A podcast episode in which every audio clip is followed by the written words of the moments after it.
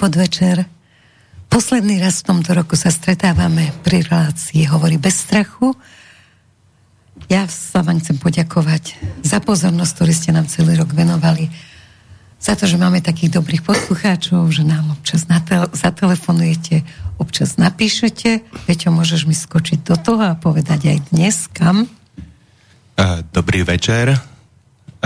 Tak samozrejme je tu náš redakčný mail studiozavináč slobodnyvysielac.sk a je tu telefón 0951 485 385, kde môžete aj napísať SMS-ku alebo zavolať. To bol Peter Sabela jeden z dnešných hostí a druhý je Mirko Kamenský. Vítaj v štúdiu. Ďakujem, Mirka, za pozvanie. Som veľmi rád, že môžem sa s vami podeliť na záver roka o všetky také udalosti, ktoré sa stali v roku 2023. No počkaj, teraz ako ja som ešte nedopovedala všetko, takže to, Daj. že sa podeliš, bolo úžasné, lebo som vás nabádala, aby ste si pripravili super informácie o tom všetkom, čo nás možno minulo, čo sme zažili a čo možno ešte zažijeme, čo z toho vyplýva, čo sa nám všetko stalo, ale chcela som od vás, aby ste aj vy poďakovali našim poslucháčom za to, že sú nám verní a že máme spätnú väzbu a že informácie, ktoré im dávame, ich zaujímajú, niekedy povzbudzujú, niekedy možno aj iritujú. Takže skôr ako prejdeme k tomu, čo všetko sme zažili v tej minulosti tento rok, tak povedz, dnes je absolútne aktuálna Ukrajina. Tak sa pustiť do toho, ale ešte predtým prezradím našim milým poslucháčom, že vy dvaja, keď ste tu, tak súťažíte, superíte, kto povie, Ani nie, vedia, kto som... povie viacej slo... No, ty to ich hovor, že kto povie viacej slovičok, tak preto sme sa dohodli s láskavým dovolením Banskej Bystrice. Budeme môcť byť dlhší, takže pokojne si, chlapci, hovorte. Tak ďakujem poslucháčom, aj ďakujem Miroslavovi a na zdravie teda. No, priatelia, ja som rád, konečne ma Erika po dvoch mesiacoch pozvala, ale takto ona ma pozývala, ale volá, ako sa to všetko tak vyvinulo, ako to bolo. E, čo sa týka tej Ukrajiny, tak ja to sledujem, ja by som to povedal, že online, akože určite ako sledujem to všetko, čo sa stalo.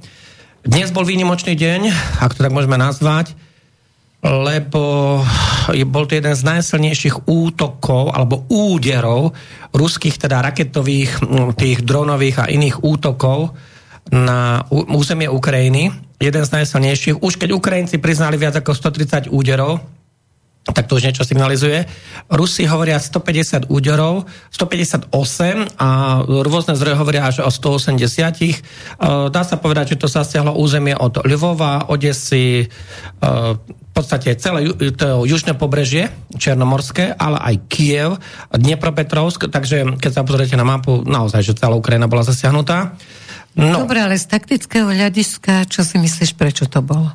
Poprvé to bola odveta za ten úder e, na tú prístav Feodosia, to je prístav na juhovýchode Krymu, lebo bol som tam ináč krásne pláže, ak by niekto chcel, tak pri Feodes pieskové. To je, to je dosť veľké dôležité. Feodesia má pieskové pláže, lebo Jalta, Alušta, Alubta, Forus, oni majú také, tak tie gáliky. Gáliky sú tie také malé skalky. Áno, kamienočky také. Ale príjemne sa po nich chodí. Ale Feodesia má dlhánske pláže, pieskové. No, ale je tam aj prístav a vlastne tam bol útok treba to povedať tak, ako to je. Bol tam útok britskou raketou, raketou Stovú Storm a tá mala kedysi dolet do 250 km. To znamená, že Briti dodali nový druh, ktorý má dosah cez 550 km a práve preto tí Ukrajinci mohli zasiahnuť ten prístav Feodosia, o ktorom Rusi predpokladali milne, sa ukazuje milne, že teda nie je ho možné dosiahnuť spoza frontovej línie, lebo tam je to cez 300 kilometrov. Bez ohľadu na to, ako idete vzdušnou čiarou, či idete ponad tú Chersonskú, Záporskú oblasť, alebo by ste išli niekde od Odesy, od Odesy je to 500 kilometrov, lebo z Odesy máte do Sevastopola 300 kilometrov vzdušnou čiarou Takže vlastne to odveta za ten úder na tú loď Novočerkásk. Tá v podstate je zničená, tá sa potopila. Tam akože sú fotografie, kde ostali len ako vrak, ruiny. No. A Rusi teraz pripravili, povedal by som, kompletný alebo komplexný frontálny útok na celé územie Ukrajiny. Najväčšie zásahy boli v okolí Kieva, kde boli na ten závod Arčom, ten vyrábal teda nielen muníciu, ale aj teda zbraňové systémy a samotní Ukrajinci potvrdili, ukrajinské zdroje, že boli zničené protivzdušná obrana Ukrajiny a zdá sa, že to už potvrdzujú teraz aj samotné, povedal by som tí mestskí páni Kieva, že protivzdušná obrana Kieva, PVO Kieva, v podstate prestala existovať. Prestala existovať. Uh, no, veľké tragédie sú v tom, že keď aj reagovala tá PVO, teda protivzdušná obrana Ukrajiny, uh, tak veľakrát oni zasiahli svoje vlastné paneláky, obytné, tie žilia, žilia po rusky, to sú tie obytné domy, uh, tie mnogoetážky, mnogoetážky, to sú tie, tam sú aj 15-20 poschodové domy. Čo my nazývame panelákmi? Paneláky, len tam je to troška také vyššie. No, u nás sú 8-12 poschodové, tam sú 12-20 poschodové. To je jedno, či ste v Kieve alebo Krasnodar, alebo v Moskve, alebo Ekaterinburgu, sú to vysokánske paneláky. No a boli tam akože zásahy, už sú aj, no, po tých raketových úderoch a dronových úderoch, lebo čo je pozoruhodné, aj Ukrajinci sami povedali, že nedokázali zasiahnuť ani jedno z tých H-strel, tých H-22, ani jednu. Proste, že ich nedali dole. Hej, jednoducho, plus boli tam údery Iskandery, boli tam Kalibre, boli tam Kinžaly, proti Kinžalom to sú hypersonické stroje, tam nie je žiadna obrana, nič, pretože to proste priletí, zasiahne, obrovské straty. No a e, boli aj obrovské detonácie, lebo napríklad pri tom závode Arťom v tom Kieve, to je, to je závod na výrobu munície a teda zbraňových systémov, tak tam boli také výbuchy, že ešte aj na 200 metrov za bránou toho závodu je stanica metra v Kieve, ešte aj tá bola zničená, aj tá, tam sú videá. Ukrajinské videá, žiadna ruská propaganda. Ukrajinské videá, to sú, uh, to sú videá, ktoré tam dávajú už aj buď oficiálne zdroje, alebo tisíce, tisíce ukrajinských, ukrajinských uh, kanálov to tam dávajú. Dobre, ale čo si myslíš, keď hovoríš, že sú tam také vysoké paneláky, že tam je veľa ľudí, žilia rôzne, a že je tak málo mŕtvych. Vždy, keď sa udeje niečo, tak si ráno vypočujeme tú správu, aké hrozné údery spôsobilo Rusko, alebo teda Kremel spôsobil a potom vždy je, že jeden mŕtvý. No tam to treba rozdeliť. Situácia je takáto.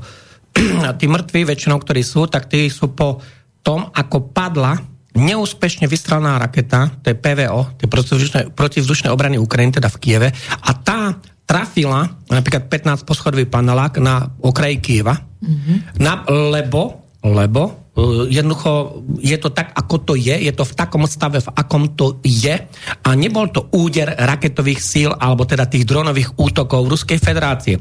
Ak sa bavíme o stratách na civilných obetiach, ak sa bavíme o tom, že napríklad uh, boli údery na tie uh, vojenské závody, tak ten jeden závod tam bol požiar viac ako 3000 m štvorcových to už je dosť veľká plocha. To znamená, po požiari, ktorý je 3000 m štvorcových, z toho závodu veľa akože neostalo. Spálenisko. No, to je ale vojenský závod. Veľké straty mal Charkov, veľké straty mal Dnepropetrovsk, Odesa, ale aj Lvov. Aj Lvov. No a nezabudňme, že Lvov ten je možno 700 km od frontovej línie.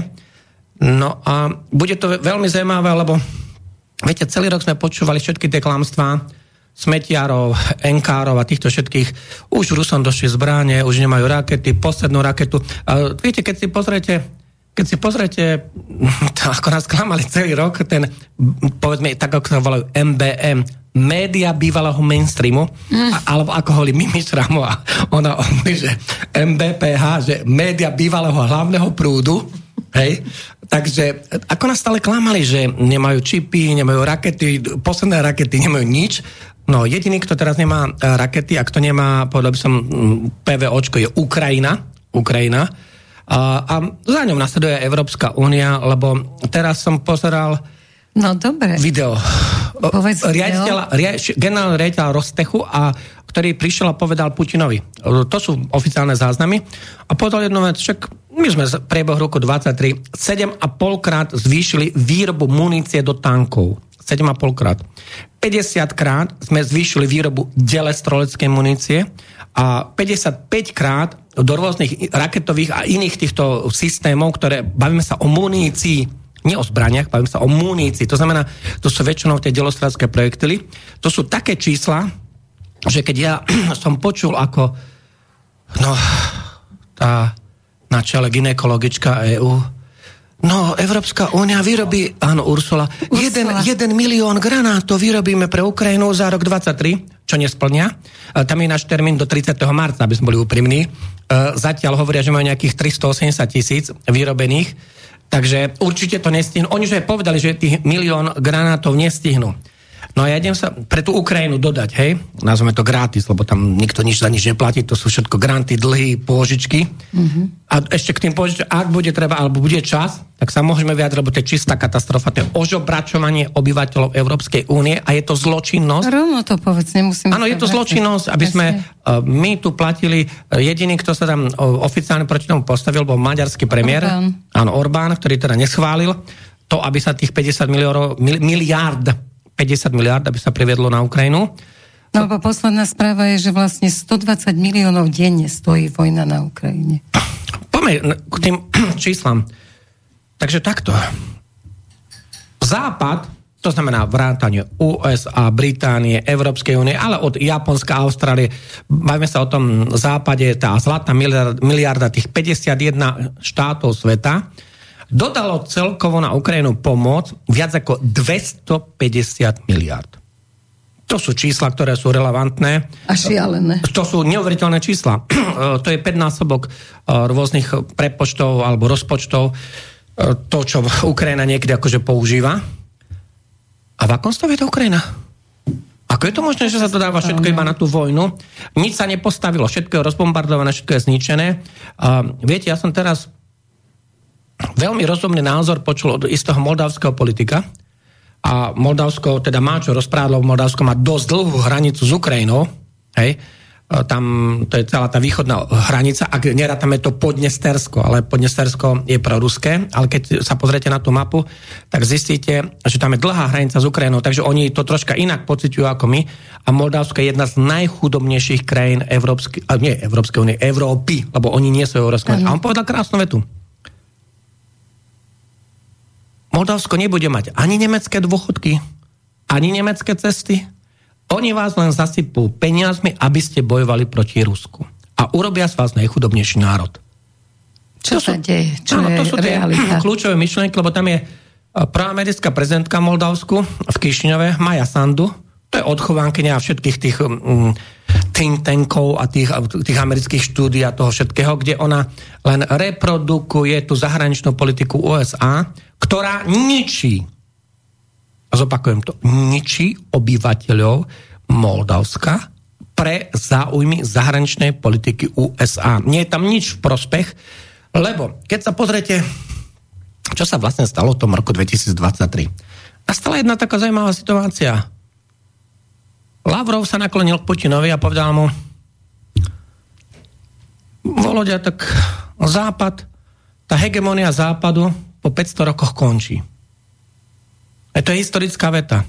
Lebo v podstate veľmi podobnú myšlienku povedal aj Xi Jinping v marci 2023, keď bol v Moskve, tam boli 5-6 dní a tam Xi Jinping tam mal 250 ako ľudí so sebou a Xi Jinping tam akože podpísal tam v podstate obchodné a energetické a vojenské dohody na 10 ročia dopredu, ktoré dá sa povedať, že menia geopolitiku. A situácia je taká, že uvedomujeme si mi vôbec, že naozaj končí ten západ. A my sme západ. A s prostou iracionálnou politikou našich lídrov, a teraz našich, to znamená vrátane Európskej únie, lebo sme členom Európskej únie, sme členom NATO, sme sa dostali do situácie, kde Európa je odpremyselnená, Zoberte si, čo sa deje v Nemecku, tam krachujú jedny závody za druhým a obrovská nezamestnanosť začína. To nie sú žiadne veci, to, že to nepíše nejaké enko, denník alebo nejaké smetiary to nepíšu, to neznamená, že to nedie. Dobre, ale to si prešiel troška ďalej. No. E, zostaňme na Ukrajine, lebo máme ešte jednu otázku a Daj. Peter už určite mu trpne jazyk, ako by chcel prehovoriť. Ale uh, z Ukrajiny mám takú správu priamo teda z Ukrajiny, že momentálne už idú naverbovať aj ľudí do 70 rokov mužov a aj, aj ženy. Aj invalidov. A aj invalidov. Je to pravda? Lebo mne to prípada, že tak tam je niekto musel Nový, vymyslieť. nový zákon o, o tej mobilizácii. Ten zákon má strašne veľa takých zákutí. Práve preto sú všetci teraz Ukrajinci po celej Európe natlačení na tých notárstvách, na tých konzulárnych úradoch, lebo potrebujú si poprvé získať nové doklady. Ten zákon ešte je účinný a platný, to treba povedať. Mm-hmm. On je v tej Verchovnej rade, tá najvyššia rada Ukrajiny, to je ich parlament. Takže oni teraz v rámci nejakých pár týždňov rýchlo potrebujú poprvé e, konzulárne služby, potrebujú mať nové doklady, potrebujú mať všetky veci vybaviť a čo najdôležitejšie, ak chcete previesť napríklad nejakú nehnuteľnosť na Ukrajine, tak vlastne vy potrebujete na to súhlas, že vy máte od toho vojenkomatu, vojenkomat to je to, tá odvodová vojenská správa, mm-hmm. že áno, vy ste niekde zaregistrovaní, aby oni o vás vedeli. No ale samozrejme, že vy, uh, keď ste niekde v Španielsku, v Británii, v Nemecku a predtým ste dali nejaký súhlas uh, na prevod nejakej nehnuteľnosti a teraz vlastne potrebujete ten súhlas napríklad mať registrovaný napríklad na, na nejakom nemeckom veľvyslanectve alebo potrebujete k tomu pas, alebo vlastne bez pasu sa neviete v zahraničí legitimovať, tak situácia je taká, že aby ste sa vy dostali k takýmto právnym úkonom, nazvime ich administratívnym právnym úkonom, tak vy potrebujete sa aktualizovať strašne veľké množstvo dokladov a potrebujete byť, no, vy sa vlastne zaregistrujete do istého systému. A tým pádom bude mať v rámci Európskej únie, kde povedzme si na rovinu sa pohybe 10 miliónov Ukrajincov, 10 miliónov. Všetkých, nie len mužov, ženy, deti, starci a tak ďalej. Aj ľudia, ktorí nespadajú pod uh, akože odvodové povinnosti, lebo tam sú aj študenti, ktorí majú len 15 rokov, deti. Ale vy keď nebudete mať potvrdenie od týchto vojenkonmatu, tak vlastne vy už nikdy si nemôžete urobiť bankové služby, konzulárne služby, napríklad nebudete mať doklad, cestovný pas, v zahraničí ste hotoví bez takého dokladu, nebudete môcť spraviť notárske služby, a to sú všetko veci, ktoré e, vlastne zahrania tento zákon o tej mobilizácii. Čiže ten zákon je komplexnejší, ako si si myslela, iba mm-hmm. o tom, že e, to chcú posunúť na ten vek 70 rokov. Jasne. Tam je iný problém. Oni chcú povolať 120 tisíc žien. 60 tisíc už No veď práve to mám od sestry jednej mojej kamarátky, že už idú povolávať aj ženy, tak som to chcela overiť, lebo neverila som, že by sa to tu mohlo stať. No, oni sa tvária, že je to na báze dobrovoľnosti, ale nie je to na báze dobrovoľnosti, lebo viac ako 60 tisíc žien je povolaných do armády na základe veľmi jednoduchej právnej skutočnosti. Každá osoba ženského pohľavia, ktorá je buď medicínskeho vzdelania, farmaceutického vzdelania, zdravotníckého vzdelania, to znamená, nejako môže v zdravotníckej farmácii pomôcť, tak dá sa povedať, ona spadá pod ten mobilizačný zákon a tým pádom je povinná podľa zákonov konať v tej veci. Peťo, ideš? No počkaj ešte... Ja by som k tým ženám ešte doplnil. No, lebo zostaňme potom aj pri tebe len ešte na aktuálnej Ukrajine. Hej, k tým ženám ďalej. ukrajinským, že oni vlastne chcú povolať tie ženy kvôli tomu, že by ich dali trebárs na funkcie, e, ktoré teraz plnia muži, hlavne v tyle a operátori dronov a podobne. A tých mužov, čo to teraz robia, by poslali na frontu. A vlastne mi rozpomínal tie dlhé rady, tam hrozí to, že ak niekto neuposluchne tú výzvu k mobilizácii, že mu prepadne majetok štátu, tak preto tí muži tak rýchlo prepisujú tie svoje nehnuteľnosti na, na starých rodičov a na ženy a podobne. A čo sa týka tých mrzákov, ako povedal Miro, naozaj, že ja som čítal ten návrh zákona a tam je, že jednoky budú zobratí, jednoruky, jednonohy a takíto rôzni invalídi, takže preto sú také veľmi dlhé rady u notárov, že sa prepisujú tieto nehnuteľnosti tiež a ako Miro povedal, a že sa aktualizujú doklady. No a k tým zaujímavostiam, čo Miro hovoril, vždy v RTV a podobne hlási, že treba bolo takéto útoky ruské, e, raketové a že Ukrajinci zlikvidovali z 15, 14 a podobne. A dnes ma zaujal jeden rozhovor, ktorý mal poradca e, veliteľa e, protivzdušných týchto síl Ukrajiny a ten hovoril, sa ho pýtali, že no a Rusi strieľajú tie obrovské staré bomby, E, na, u nás ich označujú X22, ale to má byť správne Ch, lebo to ruské Ch vyzerá ako naše X, mm-hmm. takže H22. Že už ich koľko ich vystrelili na nás, to sa pýtala tá ukrajinská redaktorka, že 300. A koľko ste ich z toho zostrelili? Ani jednu. Ani jednu. No, tá, bo, tá bomba je stará už 45 e, rokov, ale samozrejme bola modernizovaná. Letí rýchlosťou 4000 km, má 1560 e, kg, z toho 600 kg výbušniny a urobí naozaj obrovskú paseku a v tej obrovskej rýchlosti sa naozaj nedá zostreliť takého vedo aj keď nejaká malá raketka pri nej buchne, tak jej to nič neurobi. Je to bomba, ktorá sa odstra- odstreluje z tých bombardérov TU veľkých, takže je to uh, vz- raketa vzduch uh, zem a je, alebo sa používa tiež proti lodiam a je špeciálne navádzaná, má gyroskopy a je veľmi presná. Takže to sú naozaj veľmi devastačné údery t- s týmito veľkými bombami. Tá bomba zlikviduje nielen podzemný kryt alebo celú veľkú loď, aj lietadlovú loď, ale zlikviduje celý závod. Dobre. A nedávno mal prezident Putin príhovor, v ktorom teda môžete ho zhodnotiť, lebo určite ste ho počúvali. Myslíš konferenciu? Áno, čo... Uh-huh. Ale, ale jednu vetu som si z toho zobrala že vidí to tak, že vojna s Ukrajinou bude až do 26. roku, takže či nemáte nejakú informáciu, ktorá by hovorila, že sa táto vojna ukončí skôr? Tak toto je. Najprv si povedzme, že povedal si číslo rok 26. To povedal Putin. Dobre. Ty si povedala, že Putin to povedal. No, ja som čítal Akai News, to je tokijský denník, ktorý sa odvoláva na to, že Xi Jinping, keď bol v marci 2023 v Moskve, takže Putin mu povedal, že vojna potrvá ešte 5 rokov, čiže marec 23, Putin, že 5 rokov, vojna na Ukrajine. Áno. Hej? Čiže oni, to, oni sa na to dívajú z dlhodobého hľadiska, preto majú, povedal by som stále tú uh, strategickú defenzívu, ktorá je ofenzívou. Ktorá je ofenzívou, hej? Takže práve preto, akože, no a teraz k tým rokom. Uvidíme, čo sa stane po 20. januári 2025. Kto bude prezidentom v USA, alebo bude po voľbách prezidentských. Mm-hmm a zatiaľ to vyzerá tak, že ak teda administratívne a právne Trumpa nezrušia, lebo už Colorado a Maine, to sú dva štáty, ktoré už oficiálne... Nedovolia, no. Áno, už nemôže kandidovať. Šialené. kandidovať.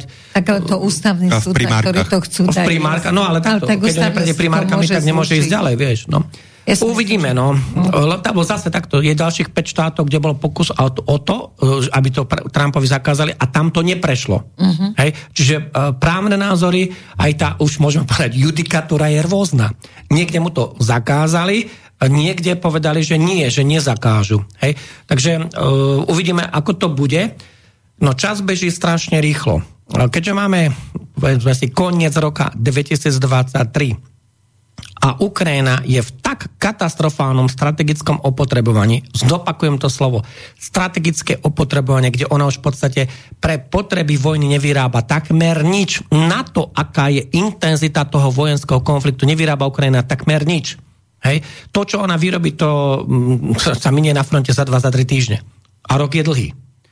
To, čo vyrába Európska únia, to je niekedy na mesiac, na dva a to, čo vyrábajú USA, by bolo síce na dlhšie, ale USA to nedávajú.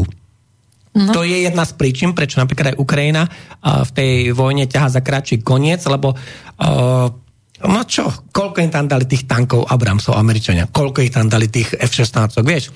Uh, teraz som mal také otázky, kusov. že no, že 24, že či to zmení pomery. No. Tak Rusi majú 1562 bojových liet, 1562 bojových lietadiel a vôbec ako tej aviatiky akože 24 niečo zmení, no nezmení nič. Navyše, Rusi majú niekoľko tisíc akože zariadení tej protivzdušnej obrany PVO. Ukrajina mala nejakých 452 v decembri 2023. Už teraz vieme, že či už patrioty alebo ich sovietské akože tie systémy, ktoré sme mali aj my, len sme ich darovali Ukrajine, vieme kto. Našťastie najvyšší kontrolný úrad tu bude tiež kontrolovať, že vlastne čo, či to bolo v poriadku. Je tam povedzme sa tam išli 100 miliónové hodnoty. No dobre, že... teraz prehovor ako právnik. Čo si myslíš? Nevidel som tie zmluvy, tam musíš vidieť uh, tu, ten právny rámec.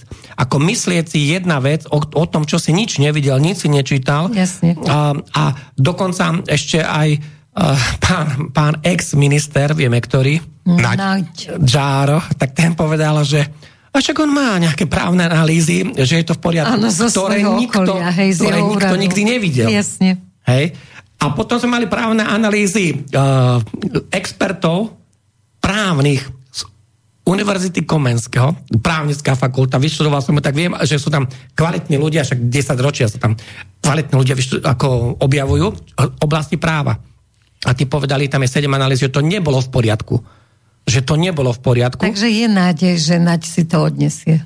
No, uvidíme, to, čo uvidíme, čo spraví najvyšší kontrol, kontrolný úrad, ale ja osobne si myslím, že by sa tam malo začať uh, skúmanie, lebo vieš, čo ma najviac čokovalo? Tam bol, boli rôzne trestné oznámenia podané práve ano. na tieto skutočnosti. No a policia, no, možno, Nič, že, možno, možno, že ešte minulá to nejako... Išli pod koberec, to sa, to sa vie. No dobre, teraz len na chvíľočku, kým Peťovi dáme slovo, tak na chvíľočku strich. Vyštudoval si teda právnickú fakultu no. univerzity. Tak čo si myslíš o tej kauze Burda kontra študent, ktorý teda sa postavil... No, prvom, je to, proti... prvom rade je to mediálna kauza to je v prvom rade. Ja tam nevidím nič právne na tom, akože, lebo hm, kto je ten pán, ešte raz, vo všetkej úcte k obidvom stranám, to je to podstatné. To znamená, ja si vážim eh, aj študenta, vážim si aj docenta, pána Burdu, ktorý je teda dekanom právnickej fakulty, všetkých si akože vážim, len teraz, viete, ja sa tiež na to dívam, tak bol som dávno, dávno som bol študent. Jasne. Neviem, keby si... Neviem, vtedy nebolo možné sa tak vyjadrovať, ako že niekto príde a takto si to nasolí tam, hej? Ale veď to ani nie je normálne. Nie? No, to je ako prváčik, keby išiel povedať riaditeľke, nech sa mu ospravedlní, lebo sa na ne škaredo pozrela. Ja osobne si myslím, že docent Burda aj podľa jeho doslova kvalifikovaných vyjadrení mediálnych, to znamená, on sa tam odborne vyjadruje k rôznym otázkam, a on má aj desiatky odborných či už článkov, alebo ako písomnosti, alebo publikácií, alebo vy tú docentúru, na to, aby ste zahabilitovali za docenta, tak vy potrebujete mať publikačnú činnosť. Neviem, ako má publikačnú činnosť pán študent Janiga, asi žiadnu, ale na Facebooku má všetko možné, od hratia na rôznych hudobných nástrojoch až po športové udalosti. Až, až po, po fotografie z americkej ambasády. Áno, áno, áno. To znamená, zase je niekto za ním, kto vybudoval Nejakú uh, kauzu z ničoho. Uh, vlastne. Nejakú kauzu a uh, takto. Tam sa zmenilo len heslo. Predtým sme mali, že z slušní ľudia a za slušné Slovensko. Ano. A teraz sme to zmenili a pán Janenka hovorí za právny štát. Áno, toto znie hrdo, lebo vlastne no, ale... nikto, nikto nedefinoval, alebo v škole sa neučíme, vy určite ste sa učili na fakulte, že čo vlastne je právny štát. No aj podľa Lisabonskej zmluvy existuje nejaké opísanie toho, čo je právny štát, ale... Teda... No my máme, takto, v článku 1 ústavy Slovenskej republiky je napísané, že Slovenská republika je právny štát. Potom by bola tá otázka na toho pána študenta, že a kde on bol tie 3,5 roka? 3,5 roka tu Asi skupina rozdupávala právny štát. Oni tu rozdupávali právny štát. A prečo tu vtedy, akože niekto povedal, veď to, čo sa dialo proti ľuďom, eh, keď boli násilne násilne boli nútení v rozpore s európskymi dohovormi, napríklad aj v rozpore uh, s chartou EÚ základných práv, kde je napísané jasne, bez môjho písomného súhlasu ma nemá čo kto nútiť sa očkovať a nemá čo na mne aplikovať rôzne vymyslené, neoverené medicínske spôsoby. Je to tam napísané? A rozdupávalo sa to. A všetci boli ticho. Kde bol ten pán, ktorý teraz hovorí, že za právny štát a vtedy kde bolo sa vtedy, keď teraz jemu ide o nejaký USP, no, akože úrad špeciálnej prokuratúry. To je, to je ukážka ja toho, sa že spýtať, štát. Akože, to treba toto povedať. Aby sa niekto vyjadroval k reforme trestného práva a vôbec k systematike trestného práva a vôbec akože k novelizácii tých trestných kódexov, to znamená trestný zákon, nie zákonník, ale trestný zákon a trestný poriadok, tak podľa mňa by mal mať minimálne ukončenú právnickú fakultu, kde je teda jedna z tých skúšok aj trestné právo. Potom by bolo dobre, keby mal napríklad titul Judr, aby mal ukončenú rigoróznu skúšku, kde by sa teda venoval napríklad trestnému právu. A potom, keď bude publikovať o trestnom práve, tak potom by bolo vhodné sa vyjadrovať, znova počiarkujem, k výsostne odbornej trestnoprávnej problematike. A pokiaľ chcel diskutovať, tak mohol počas školy diskutovať. Ale to nemusel to, cez médiá diskutovať. Erika, išlo to vyslovene do mediálnej roviny, ktorá je nedôstojná, nedôstojná tomu všetkému. A už teraz, keď som videl, ako isté právne kruhy akademické sa vyjadrujú, že nesmiete na toho útočiť a hen to útočiť. Áno, a 30 sa podpísali vysokoškolskí pedagógovia. Tam je zase tlak toho systému a tam je jedna nevýhoda, že viete, čiste pragmaticky sa na to pozrieme. Ten, kto je zamestnanec fakulty, je v nejakom pracovnoprávnom vzťahu. A keďže je v pracovnoprávnom vzťahu, tak mu chodí z tej fakulty nejaká výplata. A keďže mu sa nechodí výplata, tak čo musí? Poslúchať. pety. Musí poslúchať. Držať ho A toto je problém všetkých týchto, povedal by som, ľudí, ktorí sa boja, že oni stratia teda tie istoty. Chápem ich, ak má, ak má niekto dve malé deti a hypotéku a neviem čo všetko možné a je v existenčnej situácii. Neviem pochopiť ľudí, ktorí... Vieš čo, podľa mňa je zavadzajúce, že stále hovoríme toto, že chápem ich, keď majú...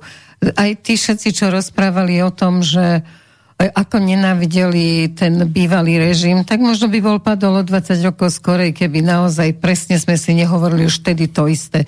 Ja ti rozumiem, všetkým susedom som rozumela, máš deti, musíš nejako ich živiť, no tak nemôžeš teraz sa postaviť. Toto je podľa mňa taká strašne zlá výhovorka, lebo už by sme mali možno v tomto novom roku, ktorý príde, vedieť zobrať zodpovednosť za to, čo robíme, Rika. nie za to, aký, akú výplatu dostaneme. Ja ti to poviem na krásnej, ale krásnej situácii ohľadne tohto. Koľko máme na Slovensku advokátov? Veľa. Tisíce. No. Ďaleko cez 5 tisíc. No. OK. A teraz, uh, koľko advokátov sa vyjadruje k tejto situácii? Ale ja ti hneď ich vymenujem, alebo môžem povedať jednu, jednu čiarku. Ano. K tej situácii sa vyjadrujú advokáti, ktorí skončili napríklad vo väzbe. To ano. znamená advokát Rybár, Para, Zoro Kolár, ďalší, niekto zomrel, Krivočenko, vo väzbe, čo je, čo je katastrofa. Toto nie je štát 21. storočia, aby advokát zomrel vo väzbe. A Kolíková sa dostane do parlamentu za poslankyňu. No. takže, takže tu je vlastne ten problém, že uh, znova to slovo kľúčové je odvaha, a potom to, a za tým slovom je aj tá, ten komfort tej ekonomiky. Všetci advokáti, ktorí sú napojení na rôzne štátne fondy, štátne zmluvy, meské, obecné a VUC, vyššie územné celky, tak tí sa boja strátiť ten svoj komfort a tým pádom budú, ako ty si povedala, zotrvávať v tom kľude, hoci by sa niektoré veci mohli skončiť o 20 rokov inak, alebo uh, tie zmeny by mohli nastúpiť inak. A možno, že pre tie deti by urobili viac ako to, že donesú výplatu a deti majú nových plišákov. No dobre, Peťo, ty si dlho mlčal. Uh, ja by som ešte chcel tú Ukrajinu doplniť, lebo sú to zaujímavé veci. A kým sa vrátime k, naspäť tomu očkovaniu a, a k právnemu štátu, E, že napríklad e, veľké víťazstva na Ukrajine, ktoré dosiahli Rusi, e, neboli nejak v našich médiách nejak spomenuté. Napríklad Marinka, ktoré bola obrovská vojenská pevnosť, ktorej v podstate 10 rokov ostrelovali Ukrajinci civilné ciele na Dombase, tak bez povšimnutia našich médií i prešla do ruských rúk a najväčšie vojenské opevnenie v histórii Avdejevka je v podstate už obklúčené, e, takže e, je tam tzv. kotol, ako tomu hovoria mlinček na meso, do ktorého Ukrajinci stále ešte vrhajú nové, nových a nových e, vojakov, ale zbytočne.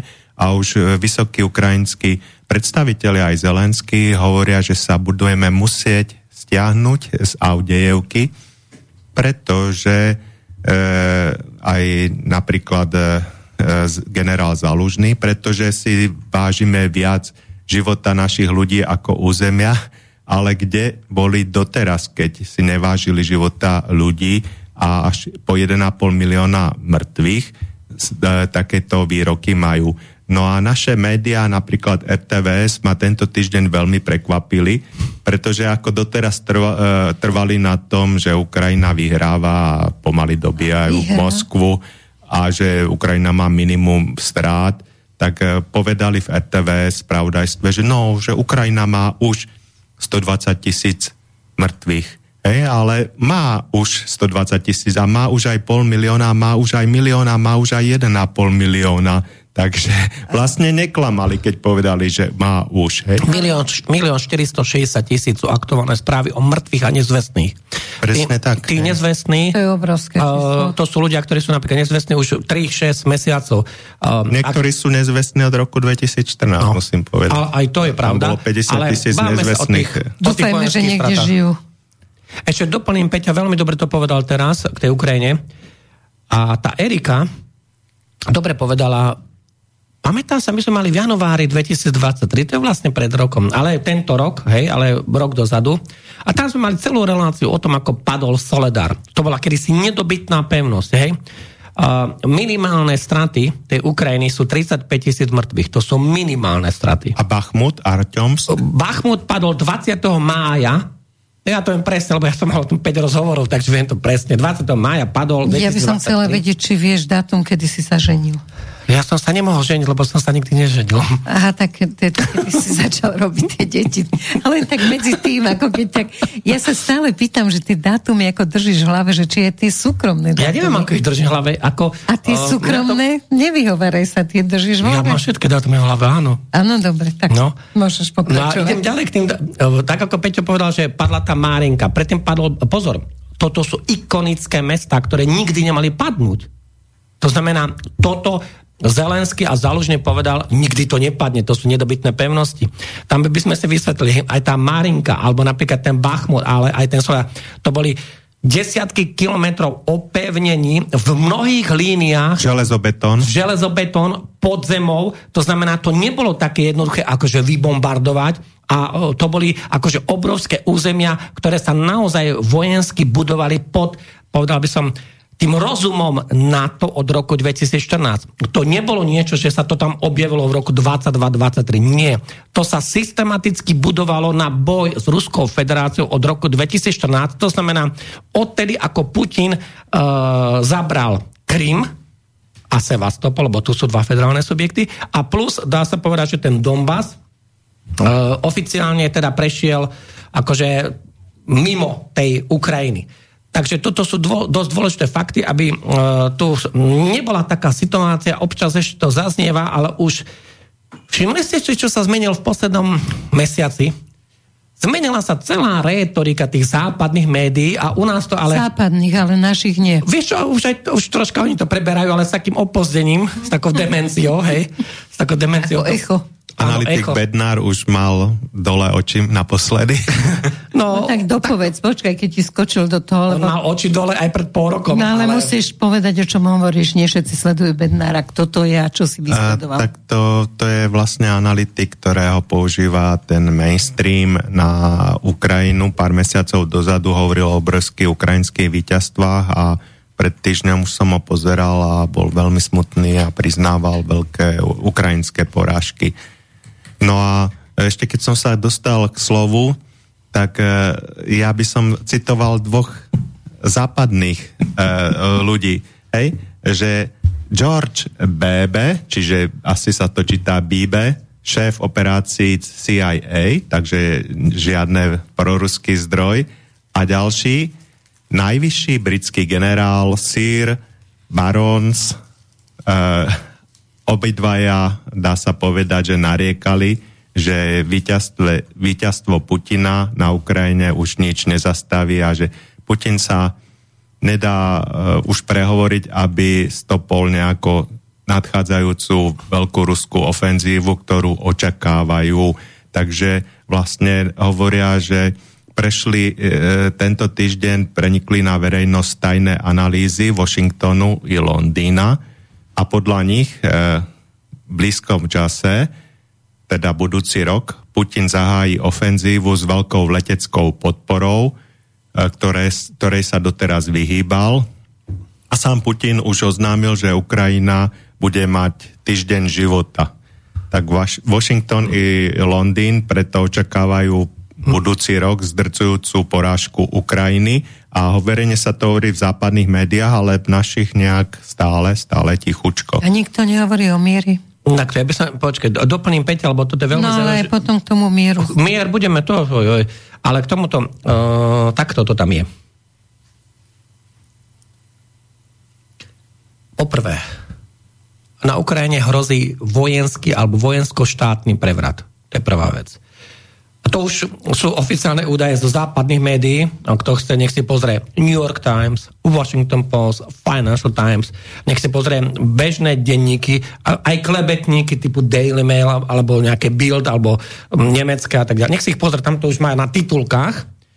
No a takže hrozí buď vojensko-štátny prevrat, ďalej hrozí, a už to hovoria oficiálne ukrajinské zdroje, že Ukrajinci začnú opúšťať mesta. Myslím teraz armáda, to je veľmi dôležité. Ako na, to znamená, ten front sa môže zosypať tak, že sa e, frontová línia posunie o niekoľko stoviek kilometrov.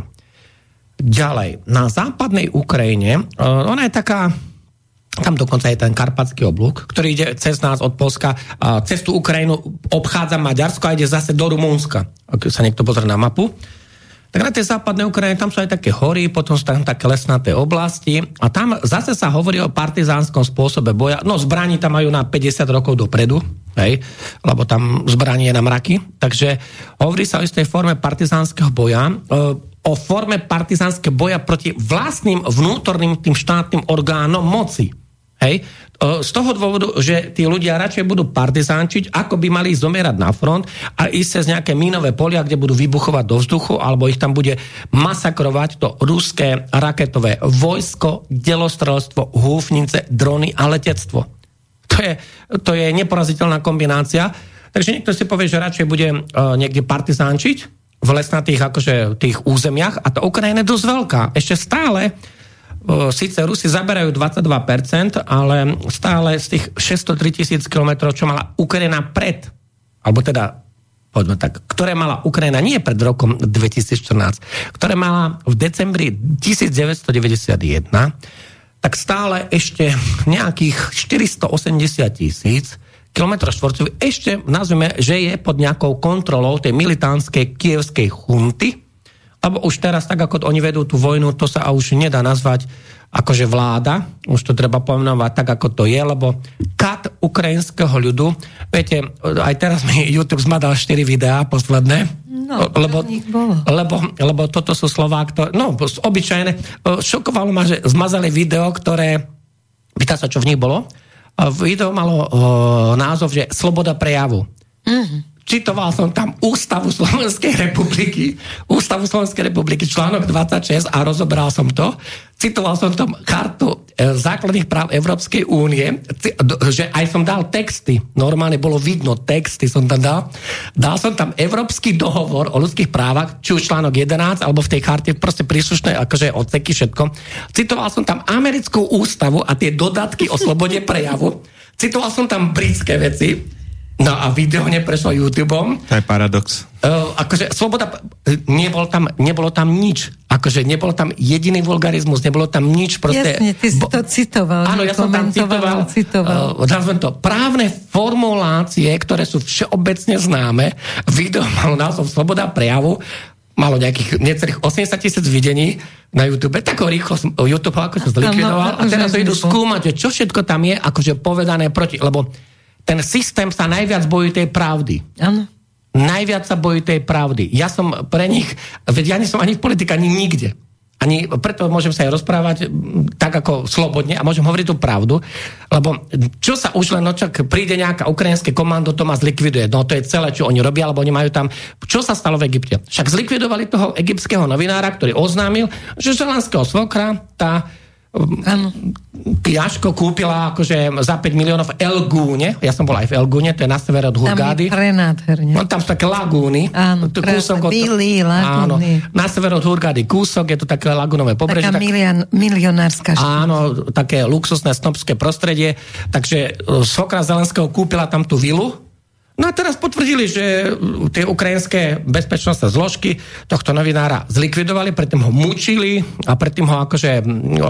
No, a bol to arabský novinár? Áno, bol to arabský novinár. Egyptský. Áno, lebo egyptiania sú Arabi. Takže tu treba len povedať jednu vec, že um, čo je katastrofa. Tento systém vojenský, militantný, zločinecký v Kieve, kievská chunta, on sa neštíti voči civilným obyvateľom používať teroristické metódy. Lebo vražda novinára, ktorý zverejní informáciu, kde ho nejaké teroristické komando poslané z Ukrajiny zavraždí, je teroristický útok a je absolút, je to čistá vražda. A je Ale zaujímavé, oni... že naši slniečkári mlčia. Naše médiá. To sa ich nedotýka. A naše médiá Oni zabili aj... Ich sa to netýka vôbec, akože to nie je proti Ficovi, tak čo by sa starali o nejakého egyptského novinára? Všimni si, um, bol poslanec uh, tej kievskej uh, najvyššej rady, tá Verchovná rada Ukrajiny, to je člen parlamentu, bol Ilia Kiva. Hej, ten, uh, ako náhle začala táto, ten, povedal by som, ten problém s Krymom od roku 2014, vyslovene vystupoval pro rusky. On samozrejme musel ujsť, lebo by ho zabili. Ano. Hej? No, tak ho zabili teraz. Oni sa ale k tomu aj Ukrajinci priznali. On býval nedaleko Moskvy, v tej oblasti pod Moskovie, tam býva 25 miliónov ľudí. Ukrajinské bezpečnostné sily, tá ukrajinská SB ho našla a tam ho zlikvidovali. A oni sa k tomu ale aj priznali. A to je šialené, že napriek čiže, tomu naši čiže, slniečkári raz, opäť močia. Ešte raz, to bol človek, ktorý nebol na frontovej línii, to nebol človek, ktorý bojoval so zbraňou v ruke. To bol nazme politik, ktorý robil videá.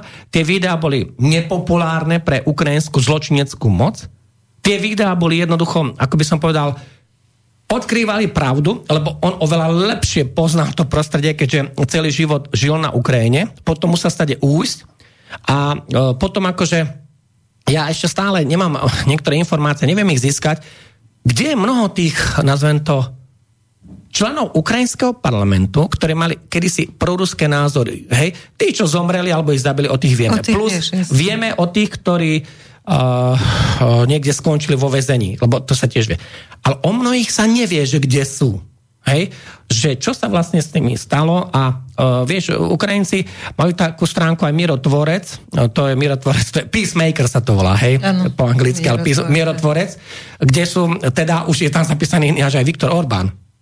Pozor, aj Viktor Orbán, lebo je proti tej pôžičke pre Ukrajinu, tak je nepriateľ Ukrajiny. Čiže ten mierotvorec je zoznam ľudí, ktorí sú nepriateľskí áno, Ukrajine. Áno, nepriateľskí Ukrajine. A je tam aj Elon Musk. Postred. Áno, je tam aj Elon Musk, lebo ten podporil napríklad, že Ukrajina má vrátiť, teda, teda Ukrajina sa má zbaviť Krymu, Sevastopola tej... A bude mier. A bude mier a tej chersonskej oblasti Záporovskej Donbasu. Takže už aj Elon Musk, ktorý im tam daroval materiál za miliardy, on im tam daroval tie uh, Starlink, to je komunikácia satelitná, a on tam daroval cez 32 tisíc terminálov Starlink. Daroval, daroval. Dúfam, že už to oľutoval potom. Ale on je geopolitikom, sa na to díva absolútne iným pohľadom ako my. On e, v tých veľkých výškach, kde sa pohybuje, e, myslením, tak on sa díva... Áno, on je tak troška mimozemšťan. No, v iných, na iné veci sa akože díva a predpokladám, že má dobrú ochranu. Myslím teraz ochranu, aby ho nejaká nejaká zločinecká skupina z nejakého východného štátu Nepomúčila. nezlikvidovala, takže myslím si, že na inej úrovni. Ale toto je tiež zaražujúce, že tu sa nepomenuje, že zločinecká chunta, oni sa k tomu ale aj priznajú. Oni aj povedia, ten napríklad šéf tej ukrajinskej rozviedky, to on povie, áno, ja som dal taký pokyn a zlikvidovali sme civilnú osobu. No ale to, to, je ten ale že to sa naučili z Ameriky. Však poznáš tie sa civilné osoby, politické osoby. Ale to Amerika je, jedno, je svetová veľmoc. Ešte stále. Niekto dá pokyn a jednoducho je to... Ja som videla taký dokument so streľovačom, ktorý nakoniec teda odišiel skôr ako... Lebo videl proste, ako že dnes tá technika je neuveriteľná, že tam má zastreliť toho nejakého teroristu a on tam bol so svojimi deťmi, s manželkou, zrejme so svokrou, proste plný dvor ľudí. A... Amerika je svetová veľmoc. No. Ukrajina je vo väčšine e, tabuliek na nejakom 150. 165. Ale učí mieste. sa veľmi rýchlo. No ale nemá tú váhovú kategóriu, akože... Uh, uh, Chvala Bohu, vieš si predstaviť, čo by sa dialo, keby mali tú váhovú kategóriu? Vieš čo, ešte keď si teraz spomenula, uh, mne to tak pripadá naozaj, ja osobne si tiež myslím, že dojde k nejakým mierovým dohodám. Myslím si, že no, neviem, či do budúcnosti neviem, či to bude na prospech Európy nevrajím Európskej únie, mm. ja hovorím Európy, lebo my nevieme, my sme sa aj s Peťom o tom rozprávali, ja si nemyslím, že tá Európska únia v roku 2035 bude, nie že v tejto podobe, ako my ju poznáme. Európska že vôbec únia. bude. Že vôbec bude a možno, že prídu aj nejakí noví vodcovia, ktorí sa prestanú konečne báť, ktorí začínajú rozprávať normálne veci ľuďom a začnú konať v prospech ľudí. Nie v prospech... Si pravdu v prvom rade budú zastupovať záujmy ľudí, ktorých volili. V prvom rade. To znamená, že nebudú zastupovať záujmy farmaceutických koncernov, zbrojárských koncernov, výrobcov munície, výrobcov všetkého možného iného po celom svete, ktorí sú, oni majú iné záujmy. Výrobca tankov a delostredských projektov má iné záujmy ako ten, kto chce žiť v miery. Samozrejme. Ale keď si teraz uvedomíš, že vlastne sme všetci otrokmi presne týchto nadnárodných koncernov, vy ste sa o tom bavili, tak čo ti z toho vyšlo? E, vyšlo mi z toho, že musíme v budúcom roku sa zapojiť čo najviac do volieb v Europarlamente, pretože aj tam sa rozhoduje o našom osude a pokiaľ tam budú ľudia, ako sú tam teraz, tak nemáme šancu No dobré, ale spoločnosť prežiť. je rozdelená pol na pol. A takto, ešte, ta, ešte... Určite sa tam dostanú aj tí, ktorí pôjdu proti vlastnému národu, tak to je absolútne nepochyb, nepochopiteľné. Doplním teba, ale Peťo dal perfektnú myšlenku, len ešte treba, my máme budúci rok, v roku 24, dve šance.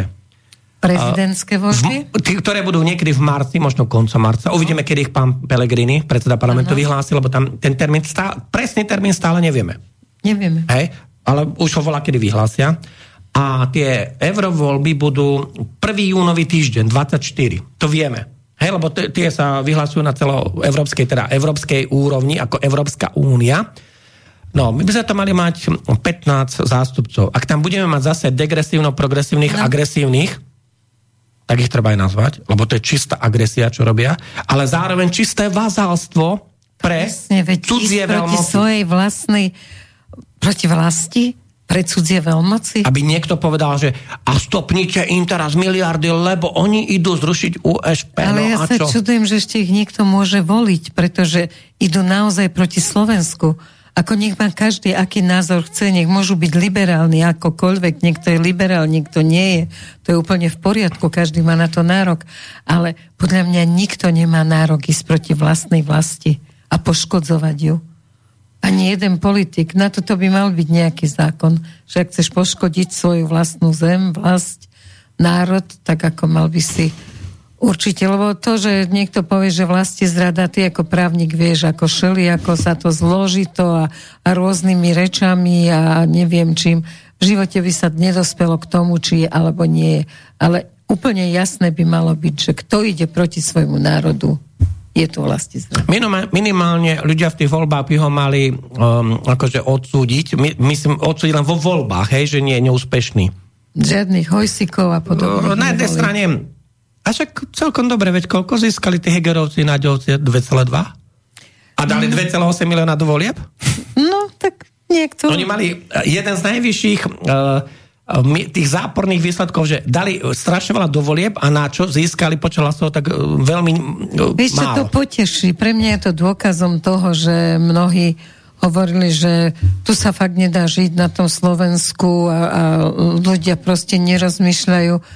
Ja si myslím, že ľudia tu na rozmýšľajú. Tie voľby boli pre mňa dôkazom toho, že tí ľudia, tu mi nejaká pani vyčítala, že som hovorila, že chodte voliť srdcom a nie hlavou a myslím si, že opäť budem opakovať, že vždy treba voliť srdcom, lebo človek cíti, či tí ľudia budú na strane nás, Slovenska, No. Alebo to teda budú ľudkovia, ktorí teda budú rozmýšľať hlavou, aké má z toho výhody, že je zástupcom Erika, iného štátu. Koľko percent chodí voliť do eurovolieb? Veľmi málo. 20 percent? Ale ten... Stačilo vlastne 3000 hlasov, aby bol človek zvolený za poslanca Europarlamentu. Dúfam, že sa to zmení tento rok. Tam, nie, viete čo, do budúcna, ak sa majú nastať nejaké systémové zmeny, dúfam, že táto vládna koalícia presadí systémové zmeny v tom trestnom zákone, teda povedzme, v režime trestného práva, to je lepšie, lebo máme trestný zákon, trestný poriadok, ale má, tam niektoré veci, aj ten zákon o policajnom zbore, niektoré tie ostatné veci, tam by sa to malo troška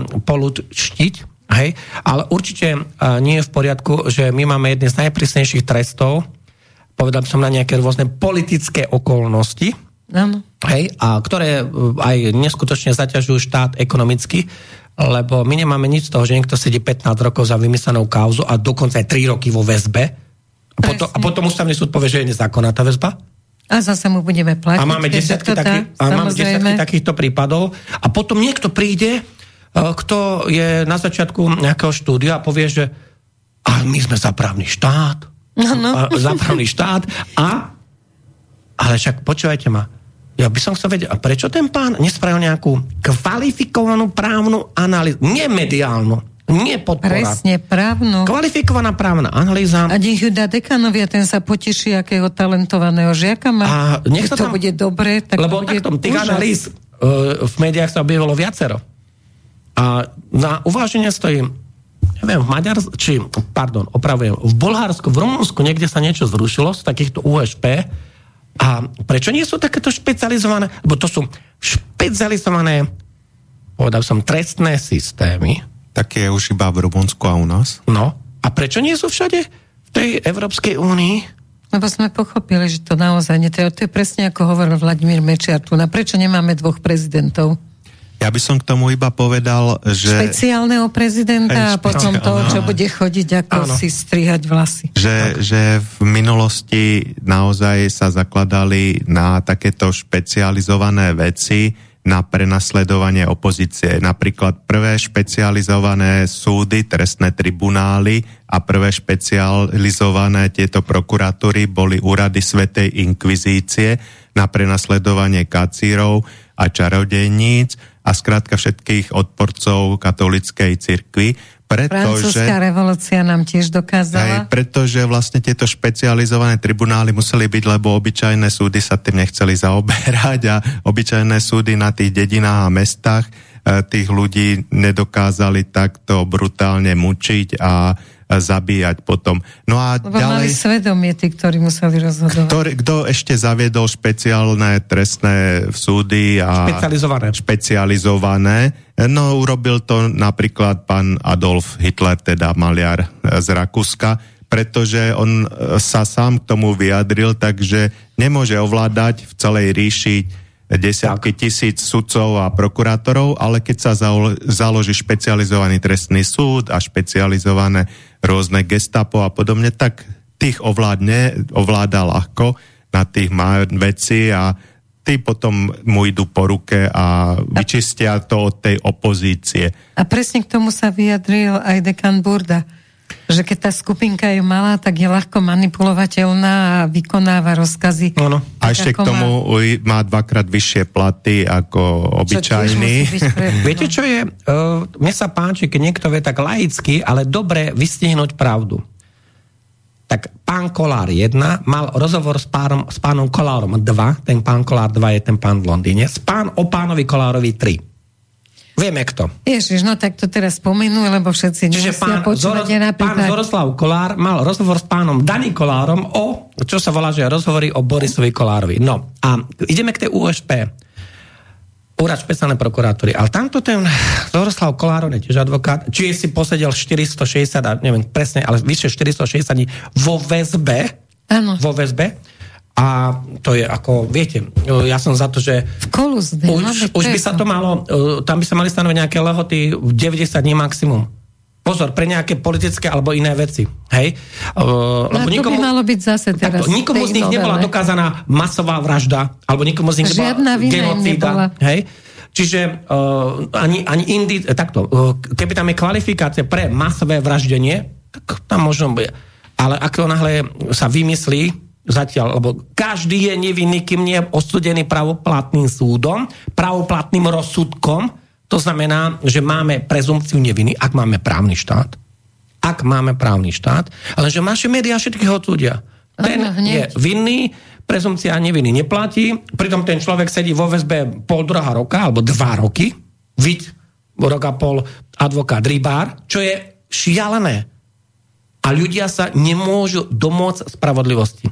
No vrátim sa pánovi Zoroslavovi. Tibor Gašvar bol tu na v relácii, kde hovoril o tých utrapách, ktoré to je čisté mučenie, Áno. čo ti tam robia. To normálne Oni tak chcú zlomiť. Presne. Oni tak chcú zlomiť, aby, sa do, aby si urobil to, čo chcú oni. A teraz, kto chce, nech si prečíta na internete, ako si zapisovala deň čo deň Jankovská, ktorá proste vyslovene bola týraná. Nikto nehovorí o tom vinná, nevinná, to rozhodne iba súd. A Môžem si myslieť aj, že je vinná, ale pre Boha živého nemôžem prijať v tomto storočí, aby niekoho takto mučili, aby ju každý druhý týždeň vyzliekali do ňaha. Kontrolovali telesné otvory. Presne, veď to, to je už tak A neludské, dokonca muž že jej to chcel robiť. No, Takto, a, ak my máme v článku 1 ústavy, že Slovenská republika je právny štát, no tak potom by sme nemali používať metódy inkvizície 13. storočia alebo 17. storočia, uh, lebo uh, znova, pán Kolár to povedal veľmi dobre, Zoroslav. V podstate tu nie je problém, že my máme problém ako so súdnictvom ako takým, lebo my máme vyše tisíc sudcov. Tu stačí, nazveme to, ovplyvniť 35 sudcov, polovicu z toho prokurátorov a, dostane, a tých zúžime na jeden úrad špeciálnej prokuratúry a jeden špecializovaný trestný súd, buď Pezinok alebo Banská Bystrica. a dostanú každého. A tým pádom vlastne už je to tam koncentrované a už vieme, že ten istý okruh ľudí z pohľadu trestného práva si môže vykonávať tie veci, ako si ich môže vykonávať, pokiaľ je posvetený tou politickou mocou. Kdežto, keby to bolo roztrieskané na tých, máme 78 okresov, ale máme, pri, mm, máme oveľa menej uh, prokuratúru a máme oveľa menej súdov, okolo 55 súdov, tam boli zmeny, ale už napríklad na tých 55 súdoch tam nemôžete vy všetkých akože ovplyvniť. Lebo sú ľudia aj slušní. Je veľa veľmi slušných advokátov, veľmi slušných sudcov, aj veľmi slušných prokurátorov, ktorí majú normálne morálne zásady.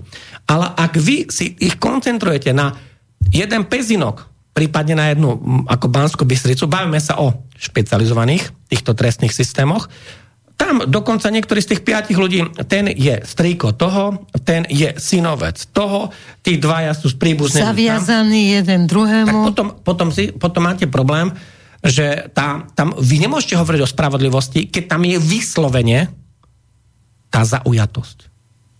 A vy sa nemôžete domôcť spravodlivosti preto, lebo systém, ktorý nastavil jeden pán, ktorý študoval právo v Amerike, ho nastavil tak, aby v podstate sa presadila tá moc, ktorá k nám ide z Ameriky. Lenže systém kajúcníkov, ktorý ten pán k nám doviedol do trestného práva, tak ten systém kajúcníkov bol na to, aby sa bojovalo proti organizovanému trestnému zločinu typu mafia, kde sa vraždilo, kde boli tisíce kilogramov drog, kde bolo obchodovanie s ľudským mestom. A proste e, to sú absolútne... najhoršie, čo Áno, to sú absolútne iné veci.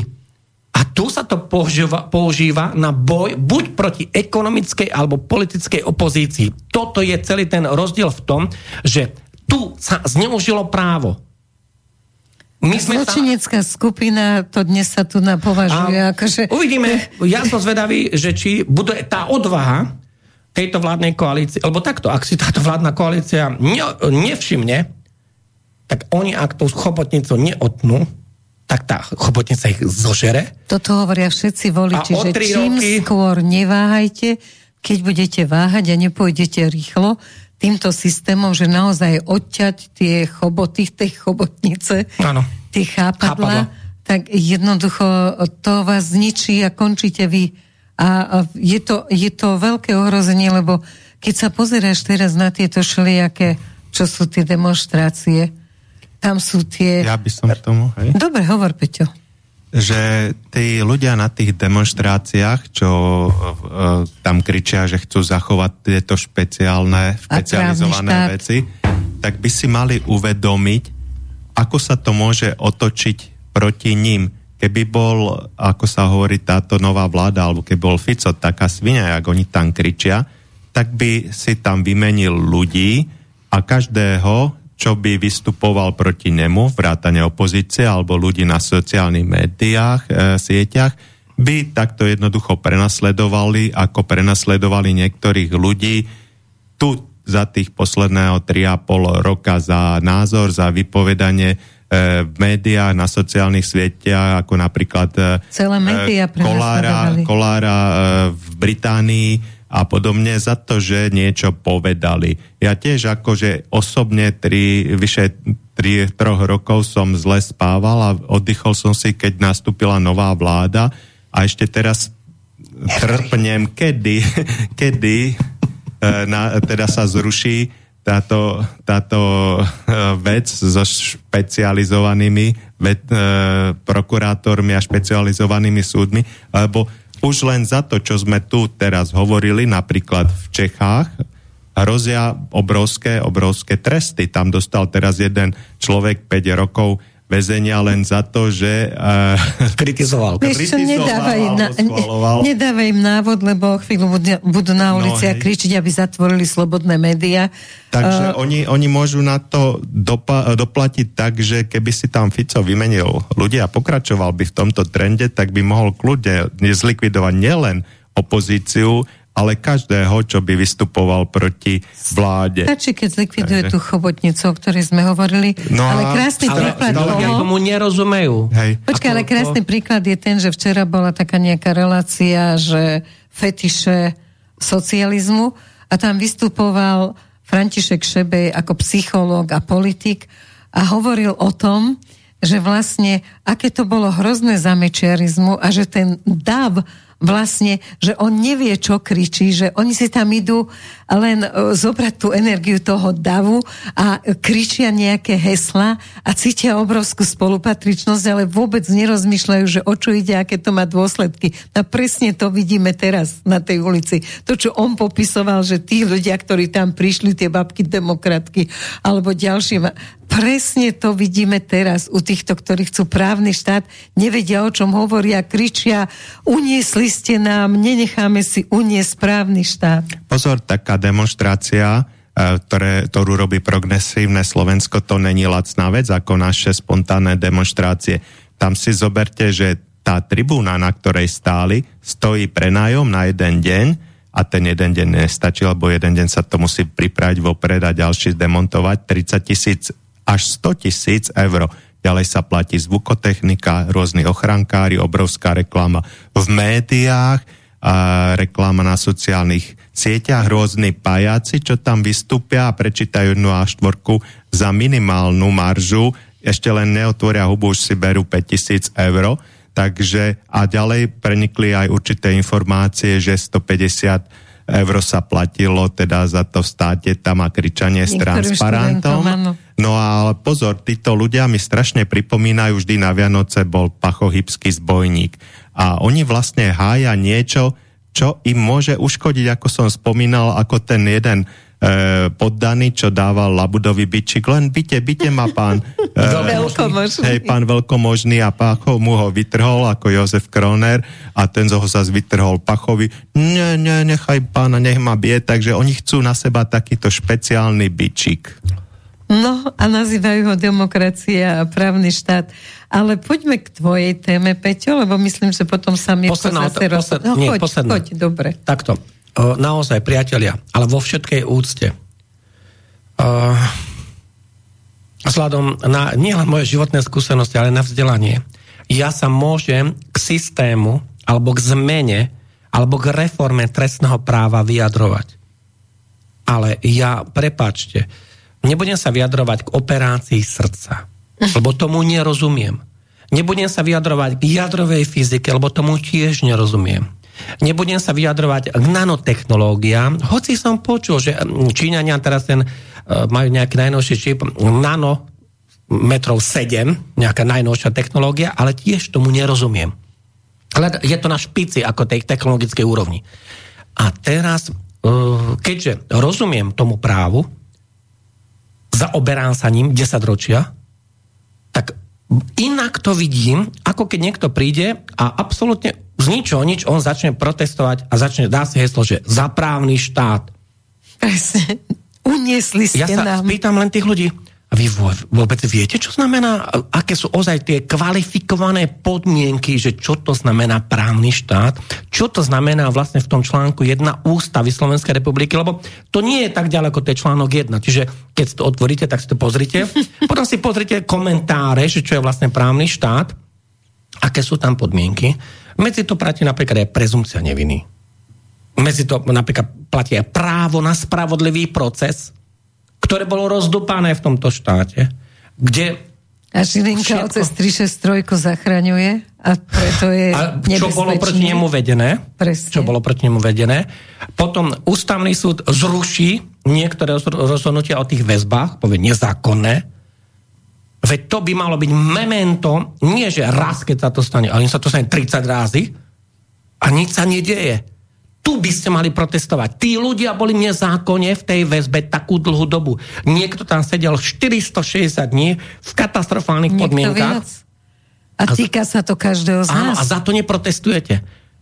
Ale veď to sa vám môže stať. Ja aj vy ste tichučko. Vy len idete na tie manifestácie, kde vám niekto niečo dá. Tak prečo nejdete otvorene povedať niečo zadarmo? Zadarmo. Lebo ľahšie je nenávisť šíriť, lebo oni vedia, že Fico nie, že treba zničiť túto vládu, Eštok ešte horšie, on si robí, čo chce a oni čo robili pre Boha? Keď robí si, čo chce, robí všetko podľa zákona. A pokiaľ niekto robí niečo podľa zákona, tak je jedno, či je liberál, alebo socialista, alebo kto. Dve veci sú kľúčové. Ja som zvedavý, ako táto koaličná vláda, alebo väčšina v parlamente, dodrží dve podmienky, ktoré povedali oficiálne. Prvá, Nedáme peniaze na Globsek, čo je vyslovene militaristická organizácia zbrojárska, kde zbrojárske koncerny z celého sveta majú miliardy a my sme to od roku 2005 dávali peniaze na takúto konferenciu. Na ich reklamu. Na, na to? Čaká... I na stráženie, však ich tam stráži. No veď, ale to ešte milióny za tých Jasne. 18 rokov tak som zrejme, že či teda... Alebo, a no prečo, to je už rozhodnuté. Dobre, nie? a prečo to nedáte na slovenské hrady, slovenské divadla, slovenskú kultúru, na slovenské, na slovenské knihy, na slovenskú ľudovú tvorbu, na slovenské pesničky? Áno. Na toto dajte, to je prvá vec.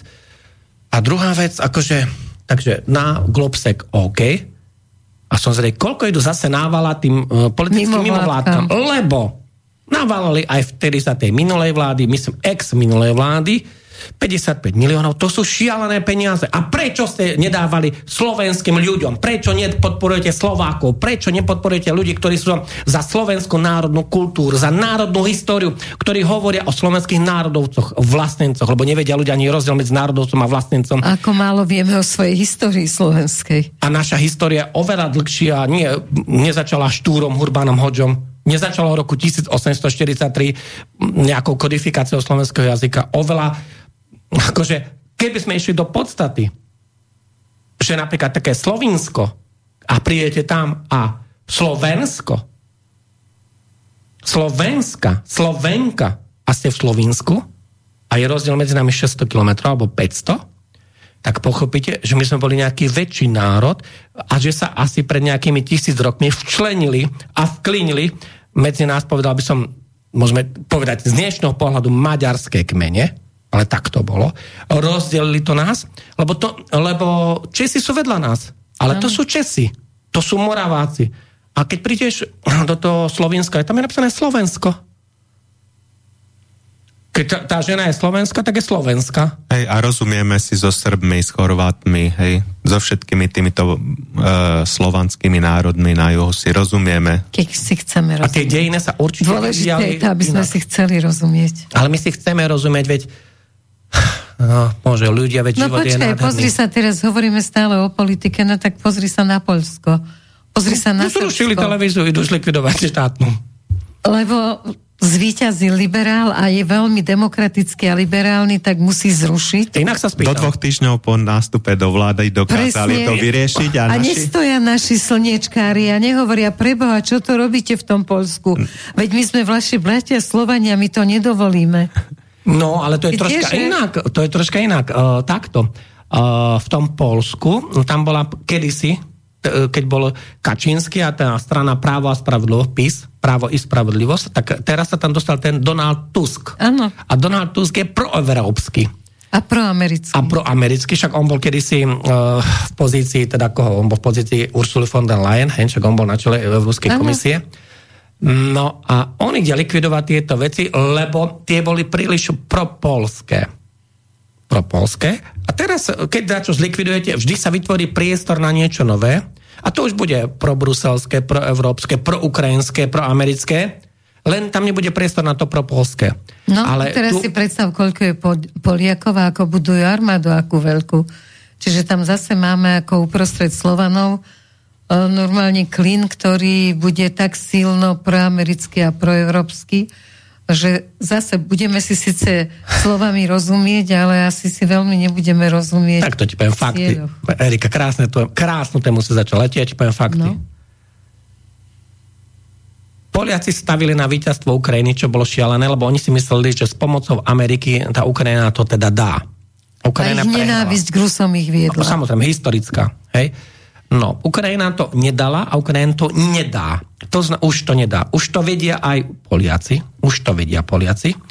A e, tam je ten problém. Oni teraz chápu, že o, oni sa tiež demilitarizovali a odzbrojili, lebo Poliaci dali neuveriteľné vojenské zásoby z ich skladov na to, že Polsko má 8 krát viac obyvateľov ako Slovensko tak na, a vôbec akože oni sú absolútne niekde inde vojenské ako my. Ako, nie, nejde o počuť, že 8 krát. Oni sú úplne inde Samozrejme. niekde. Hej?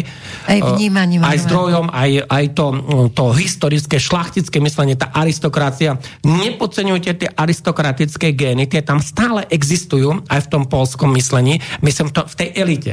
Hej? A tá elita sa stále nejakým spôsobom dostane k moci. To znamená, tak ako v Rusku, tak ako v Británii, sa stále dostane niekto, kto má tie, uh, tie, um, ten pôvod, nejaký aristokratický, šlachtický, oni sa stále dostanú nejakým spôsobom k moci, takisto je to aj v tom Polsku. To sa volá smotanka. Nie. Vždy, vypla- vždy vypláva smotana na povrch. Vieš, ja, po, počkaj, počkaj, počkaj. Ak je v dnešnej smotanke um, pani Plačková, Nemyslím táto smotanka, ja čo som založila, nie. Ja... Len ten názov bol, malo to tak byť, že by sa tam mala ukazovať smotana, lebo vždy vypláva smotana hore. sú, sú lídry národa, o ktorých história vie. Ano. Lídry národa, o ktorých história vie. A vie ich o nich aj o 300 rokov. Hej. Ten Ján, tretí sobieský král polský, ktorý teda zachránil Viedeň 1683. A v podstate aj nás. Aj nás, ako, lebo uh, povedzme sa, no, keby bola padla tá Viedeň, tie dejiny by sa boli inak vyvíjali. No to boli by sa inak ale vyvíjali. všetko je tak, ako má byť, tak no, ďalej k tomu Polsku. Áno, k tomu Polsku. No a Polsko momentálne tým, že je demilitarizované a oni stavili na to víťazstvo Ukrajiny, tak oni sú momentálne si uvedomujú, že oni sú tiež hotoví. Napríklad, keby sa niečo strhlo, ale naozaj vojensky, oni síce majú ľudskú silu, len problém je v tom, že v 21. storočí sa nebojuje ako v 18. storočí, že koľko máš vojakov, potrebuješ mať raketové systémy, delostrelectvo, perfektnú satelitnú a kozmickú navigáciu a komunikáciu.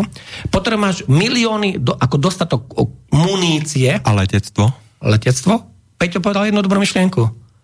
No a čo? Rusi vyrábajú 7 krát toľko ako celá Európa, ale plus ešte Číňania im môžu dať niekoľko miliónov, ktoré majú nekonečné zásoby. A Korejčania Korejci, ďalšie milióny. A to si no. my stále neuvedomujeme.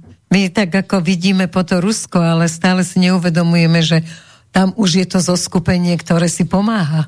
Ešte tu máme jeden mailik k tejto téme, keď sme spomenuli e, tejto vo, áno, hej, v, prajem pekný podvečer, poslucháčka Edita. Musím povedať, čo sa mi teraz tlačí na jazyk a síce, že sa tu verejne riešilo, ako budú trpieť kapre, ktoré plávajú v kontajneroch pred obchodmi a toto že ako trpia ľudia kvôli vojne, ktorá by mala byť okamžite ukončená, tak toto naši mudrlanti za prírodu nevidia. Bože, ako je to všetko na hlavu. Prajem pekný večer, veselého Silvestra zajtra a mierový rok 2024 a veľa dobrých relácií poslucháčka Edita. My vám prajeme to isté, ale teda presne ste klepli klinček po hlavičke, že toto nikoho nezaujíma, že je to všetko na hlavu. Len dokedy to bude na hlavu? Teraz troška odľahčím, keďže ty si vstúpil do toho s tým mailíkom. Uh, ty sa, Peťo, zaoberáš aj takými, že Nostradamus, čo povedal o ďalšom vývoji a podobne. Tak daj teraz niečo takéto. Aby sme videli, že Kto vie, to či to povedal ten Nostradamus? Kto vie? Nespochybňuj, nechaj, nech relácia to... plyne ďalej. Ešte budeš moc veľa. Mám asi 10 kníh o Nostradamovi a mám veľké pochybnosti o aj tých centúriách, aj o tých profesí, z ktoré on písal veľké pochybnosti, aj o tom, lebo on to písal v štyroch jazykoch naraz. Áno, to je v poriadku. Akože francúzsky, provensálsky, latinsky a lat, ako, ako môžeš doplniť Petra, že čo no, si poď. ty myslíš o tom? Tak ako každý koniec roka. za, za Nostradama. Hej, vidíme tam e, na, na YouTube treba z e, kopu týchto horoskopov a predpovedí a v rôznych časopisoch je vždy fotka Nostradáma a vysvetlenie jeho slov pomoderným spôsobom, dá sa povedať. No a mňa z týchto článkov zaujalo, že tiež fotka Nostradáma a Nostradamus predpovedal a výklad jeho slov, ktoré viac menej nikdy neboli jednoznačné a že čo na nás chystajú tento rok 2024 a nejaký takýto astrolog z tých e, oháňajúci sa Nostradámom povedal, že on to vidí tak, že tento rok na nás skúsia úplne novú vec, nie je vírus, alebo to sa neosvedčilo a očkovanie, ktoré ľudia odmietajú, e, ale že jednoducho e, urobia kybernetický útok a e, zároveň predstavia ľuďom nejak mimozemšťanov a budú to hrať do toho, že vojna s mimozemšťanmi a podobne. A takýto útok kybernetický môže mať E, za následok výpadok aj zásobovania energiou, potravinami a samozrejme pohodnými hmotami a môže to viesť e, ten výpadok internetu ešte väčším obetiam, ako, ako by boli treba s tým očkovaním násilným. Takže iba to bola taká perlička, že aj takéto predpovede no počkaj, ale sú. treba to rozobrať, lebo toto má veľké rácio, takže... Dva dobré postrehy tam mám, Peťo. No? keď vraješ nejaký kybernetický útok, no ja to poviem na konkrétne fakty. A tie sa naozaj stávajú. Takže máme štát Jemen pri Indickom oceáne a on má také krásne strategické postavenie, myslím to jeho územie, medzi Červeným morom, ak pôjdeš Erika do Egypta, tak si na to spomeň, lebo bude sa kúpať Červenom mori, to bez ohľadu na to, či ja to robím pravidelne. Či budeš hurgať, alebo Šalme Šejko, alebo dole na juhu, to je úplne jedno. Marsa Alam. Len a... Do Marsa Alam ideš? Nie, nie, nie. Do ja mám teraz rada Hurgadu, ale Dobre. bola som všade. No a tam je jedna zaujímavá vec. Oni povedali, že tam ide niekoľko desatok percent práve cez ten prieliv medzi Ademským, čiže z Indického oceánu do Červeného mora, ktoré pokračuje cez Suezký príliv do Stredozemného mora. A tam ide niekoľko percent týchto, povedal som, liniek internetových a vôbec optického spojenia medzi celým svetom. Hej? Od Singapuru, od Indie, od Japonska, od Číny až do západnej Európy, až do USA. Ide aj tade. Veľa vecí ide aj po, okolo Afriky. Pod vodou. Pod vodou. No, ale oni povedali, vieš čo, my vám to akože narušíme No my ke, keby to tí Hutiovia, alebo Husivia, ako ich volajú, dokázali, tak západná civilizácia má obrovské problémy. Lebo ona už má teraz úplne iné problémy. Oni teraz napádajú všetky tie lode, tie kontajnerové lode. Už teraz vieme, že 70 lodí opláva Afriku. To sú mhm. také, že vezú desiatky tisíc kontajnerov. Uh, IKEA má problémy s dodávaním tovarov a to ovplyvní celý západný svet, lebo uh, poprvé, je to o niekoľko tisíc kilometrov dlhšia cesta a o dva týždne hore-dole dlhšia cesta. Viete, čo je dva týždne? Dva týždne, keď každá tá loď stráti pri jednej ceste, tak do roka, namiesto toho, aby tá loď zarábala ďalšie peniaze, prepravuje tovar, tak ona o dva týždne plaví sa hore-dole zbytočne. Samozrejme, títo hotelovia, oni tak selektujú ruské, bieloruské a iné lode púšťajú tade, tým nerobia žiadne prieky. A všetky západné lode, povedal by som, púšťajú buď na nich dróny alebo také niečo. Z toho dôvodu, že oni majú filozofiu ideologickú, že sú to teda podporovatelia Izraela. Hm. Není to môj názor, ja hovorím, citujem ich, oni sa na to dívajú takto, že tento, tento západný svet podporuje teda Izrael, vieme čo. E, e, takto, tam sa teraz vytvárajú dva štáty, vedenie podľa mňa nie je tých štátov, ale, e, ale tí ľudia už sa militarizujú v Jemene, ale aj v Iráne. Ten Irán je extrémne nebezpečný, lebo to je veľmi vojensky silná krajina A stačí ísť a máme tú vojnu obrovskú. A na rozdiel od Viete, prečo prehrávajú Američania vojny? Oni, vojnu? Oni nebudú mať už počase ani dostatok ropy na to, aby zásobovali nie svoje tanky, nie svoje lode a bojovali na troch frontoch. frontoch po celom svete, lebo nebudú mať už ani energetické zdroje. Toto sa Iránu nikdy nestane. Lebo idete cez ten Irán a tam máte no, za 3 eur sme natankovali celú nádrž do auta, čo vám povedať. I, áno, je tam katastrofálna inflácia, ale plná nádrž 3 eur. Takže to vám tiež niečo signalizuje. A tá ropa... Keď ten, máš auto, tak je to fajn. No a tá ropa a ten benzín a tá nafta vždy majú svoju hodnotu. Vždy majú nejakú svoju hodnotu a dokonca počase možno budú mať ešte väčšiu hodnotu ako tie 3 euro. Hej? Lebo ja keď idem natankovať, tak natankujem za 90, čo sú, uh, by som, šialené peniaze vo vzťahu k našim príjmom. No to hej. To sú šialené peniaze. Ako, lebo príjmy my...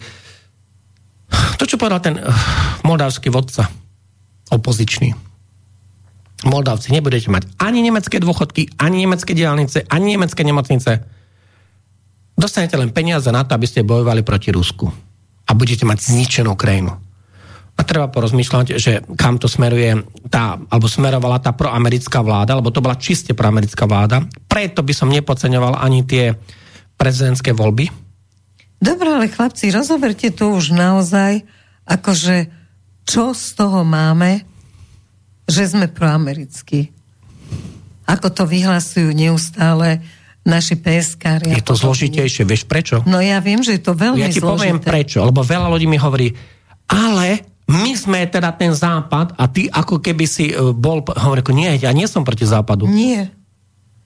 Len... Len problém je, že my sme na nesprávnej strane dejín. Nie to, čo povedala naša odchádzajúca prezidentka. My sme na správnej strane dejín. A prečo prehrávame? Prečo chudobníme? Prečo, prečo? máme nižšie platy? Presne. Chudobníme nižšie platy, máme životná úroveň. Prečo zatvárame podniky? Dostávame sa na posledné miesto v tabulkách, čo teda sme si mysleli, že nikdy v živote Rumunsko nás nemôže ani Nie. dobehnúť. Na 26. mieste sme v Európskej únie a to je výsledok tej zločineckej no, chuti, ktorá tu bola predtým. Už je iba Bulharsko za nami. No tak to je jedno, vieš, ale hrozné je to, že, že stále nám klesá všetko, všetko a my stále, ako ešte sú ľudia Propaganda. schopní, niektorí... Ľudia dobre, veria propagande. Tak sa dá vymyť mozog Áno. človeka, no, aby ale... nevidel sám, však ani tí slniečkári zrejme nemajú iné platy ako my a iné dôchodky. Ale majú. Mne, ne, mne za ten rozho- tento rozhovor nedá nikto nič, iba mám problémy, keď mi bude niekto klepať na okno, znaka alebo čo. Tak Nik, nedá mi nikto nič. Tak? A potom akože e, tá indoktrinácia myslenia ľudí je neuveriteľná. Lebo dobre, my tu nemáme vojnu, ale keď ešte stále niekto verí na Ukrajine, že vyhrá, dokonca... Tam, ale u nás verie, že vyhrá. No počkaj, ale základe... tam je vojna a tá vojna už... No, takto. Uh, indoktrinácia myslenia a propaganda končí, keď tebe niekto zomre. Zomre ti otec, syn, brat. Vtedy pochopíš. Vtedy, vtedy kon, končí propaganda. Ešte sa nás to netýka. Alebo keď si matka zomrú, či obidvaja synovia na, na fronte, tak to začneš inak vnímať, lebo tam končí propaganda. Ale, ale, tu zatiaľ my sme len v tej situácii, že chleba stál euro 30, tak si 2,70. No ty kúpeš lacný. No, múka stála 55 centov, stojí euro 70. No. Akože, alebo rýža, ako čo ste sa už úplne zbláznili. A síry a čo je na to obľúbuješ Siri, tak sa môžeš obesiť. Lebo... A čo je na to lepšie? Nemci, ktoré majú 3 až 7 krát vyššie platy v rôznych ako úrovniach, 3 až 7 krát majú vyššie platy, tak majú nižšie potraviny.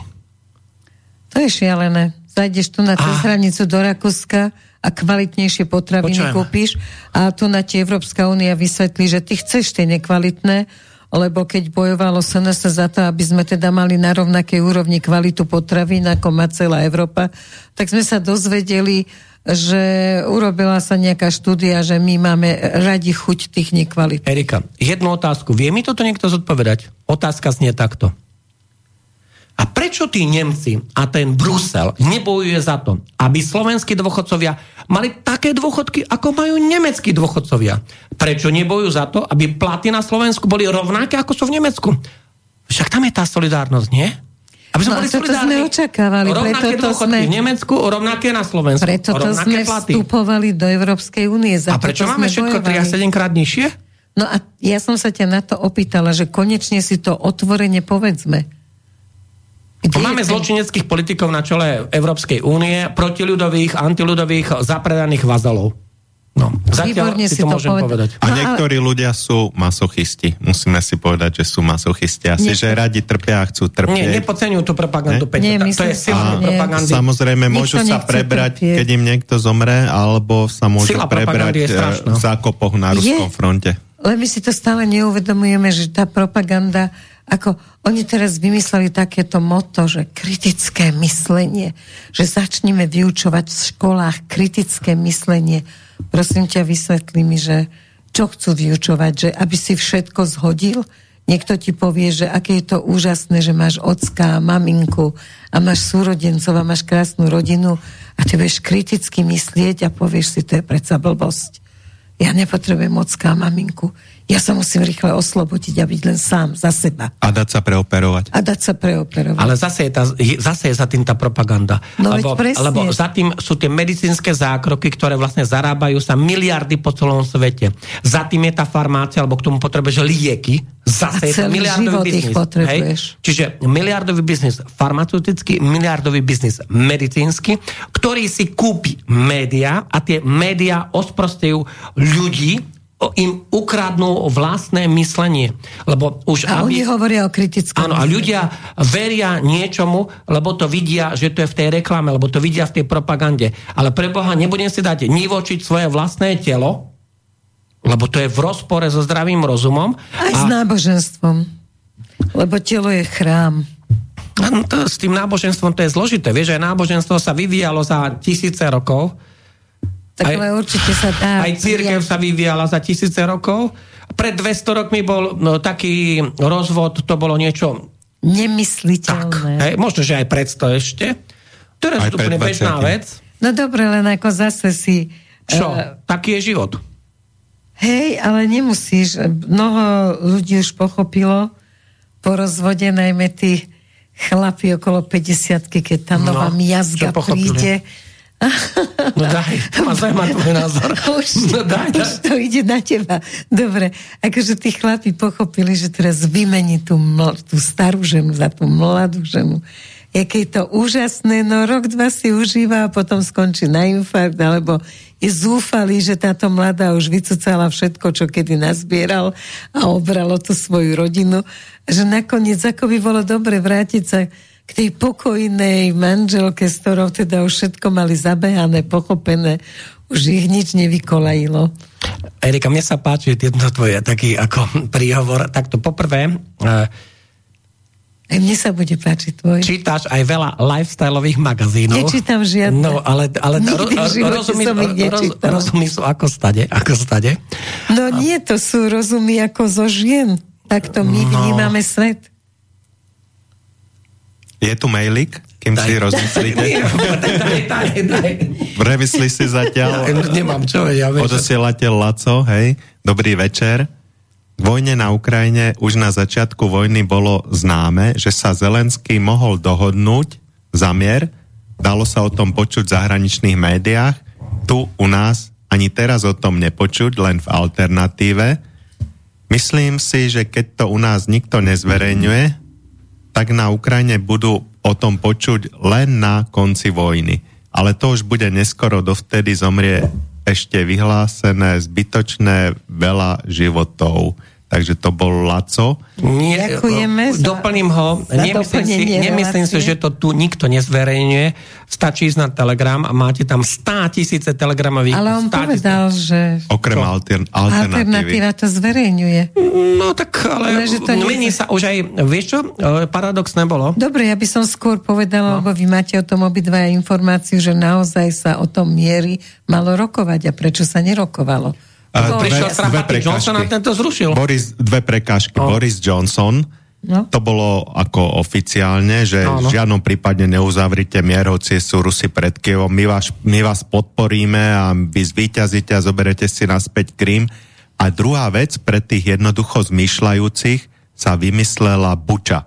Jednoducho, že Rus, uh, ukrajinská... Už ta, za to zrušili YouTube. Hej, ukrajinská SBU jedna pozbierala mŕtvy a pozabíjala všetkých proruských a 4 dní po tom, čo sa odtiaľ Rusi stiahli, tam uh, aranžovali mŕtvoly, ako to aj niektorí zahraniční novinári uh, nafilmovali a e, to bolo pre tých jednoducho zmyšľajúcich, že veď Rusi urobili buču, tak musíme pokračovať v boji. Hej? Aj naša pani prezidentka tam bola. Hej. Viete, čo je zaujímavé, keď si tu povedal túto otázku? O, všimnite si, že koľko je od 7. oktobra 2023, kedy ten, kedy teda ten Hamas napadol Izrael a potom teda Izrael odvetne bombarduje raketami, lietadlami a bombami masovo, masovo bombarduje aj civilné obyvateľstvo e, v tom pásme Gazy. Tak zoberte si len jednu vec, tak tam je za 2,5 mesiaca e, mnohonásobne viac civilných obetí a mnohonásobne viac obetí detí ako za 22 mesiacov vojny na Ukrajine. To tiež niečo signalizuje to, čo sme hovorili od začiatku, že Rusi podstate s výnimkou tej frontovej línie, lebo tam na fronte sa boje. Kde je línia, tam sa boje, proste tam sú tie mesta zničené, zdevastované, to je nekompromisné, to je, to je vojna. Ale potom ten týl, tam sa v podstate chirurgicky presne bombardujú nádražia, kde sú vojenské zariadenia, bombardujú sa chemické, priemyselné, vojenské zariadenia, energetické zariadenia, tie sa bombardujú. Akože nevrajem, ja nič neschvalujem, ja len citujem, aká, aký je ten stav aký je ten stav, lebo to je tiež podstatné, lebo niekto si myslí, že ja keď to hovorím, takže ja mám nejaký k tomu postoj. Ja len faktograficky upresňujem, že ten rozdiel medzi Podávaš tým, informácie. Áno, medzi tým stavom na tej Ukrajine, však na tej Ukrajine za 22 mesiacov vojny, lebo od 24. februára 2024 bude mať v podstate 2 roky sa ukončia. Ja osobne som skeptický k tomu, ukončeniu tej vojny, lebo ešte my podceňme toto. Ešte stále majú Ukrajinci navalané veľa zbraní, ešte stále majú nejaké zásoby, ešte stále majú nejakú muníciu, ešte stále sa tam nejaká munícia dodáva.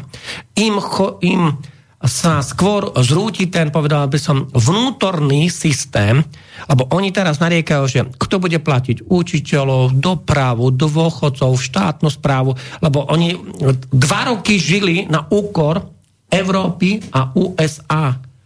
Oni jednoducho žobrali a, robia to a vyžierali finančné systémy iných štátov alebo európskych spoločenstiev a kde zločineckí politici pre politické rozhodnutia, lebo akože ideme bojovať s Ruskou federáciou, čo je zločin, lebo bojovať s atomovou veľmocou, tam nevidím nič racionálne. To je to isté, prečo napríklad, dajme tomu, Irán alebo niektoré iné krajiny sa nepúšťajú bojovať s tým Izraelom. Pritom Irán má 90 miliónov obyvateľov, Izrael 9,7. Egypt 100 miliónov a má hranice s Izraelom. Hej?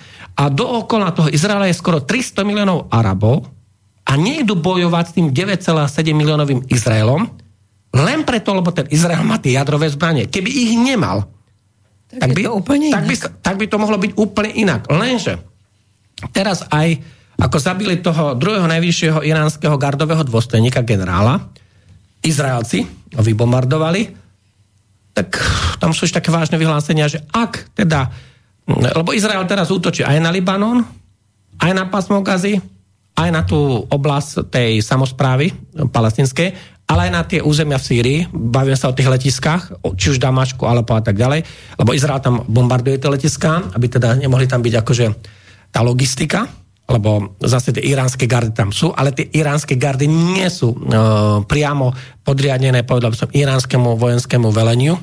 Je tam nejaká koordinácia, ale je to, je to zložitejšie. Hej? E, Irán nie je oficiálne vo vojne s Izraelom. A No oficiálne Izrael, nie, ale... No takto, Irán sa, najvyšší vodcovia sa vyjadrili jasne, čo už je vážne, to je nebezpečné. Irán, uh, viete, najprv sa pozrieme na tú teritorium, aby sme to pochopili. Irán má 1 milión 650 tisíc km štvorcových. Je to 33 krát väčšia krajina teritoriálne ako Slovensko. Takže vybombardovať Irán, a tam je ináč členité, tam napríklad Teherán je nejaká nadmorská výška 1500 metrov, to je ako keby ste boli niekde na Štrbskom plese, ale aj celkovo tie mesta Shiraz, to je taká náhorná plošina, alebo aj ten Isfahan, to je cez tisíc metrov všetko. Preto je tam aj taká lepšia klíma, lebo keby ste sa pozreli na tie iné oblasti porovnateľné, severná zemepisná šírka, tak všade sú zdrvujúce horúčavy a tam je to také ľudskejšie.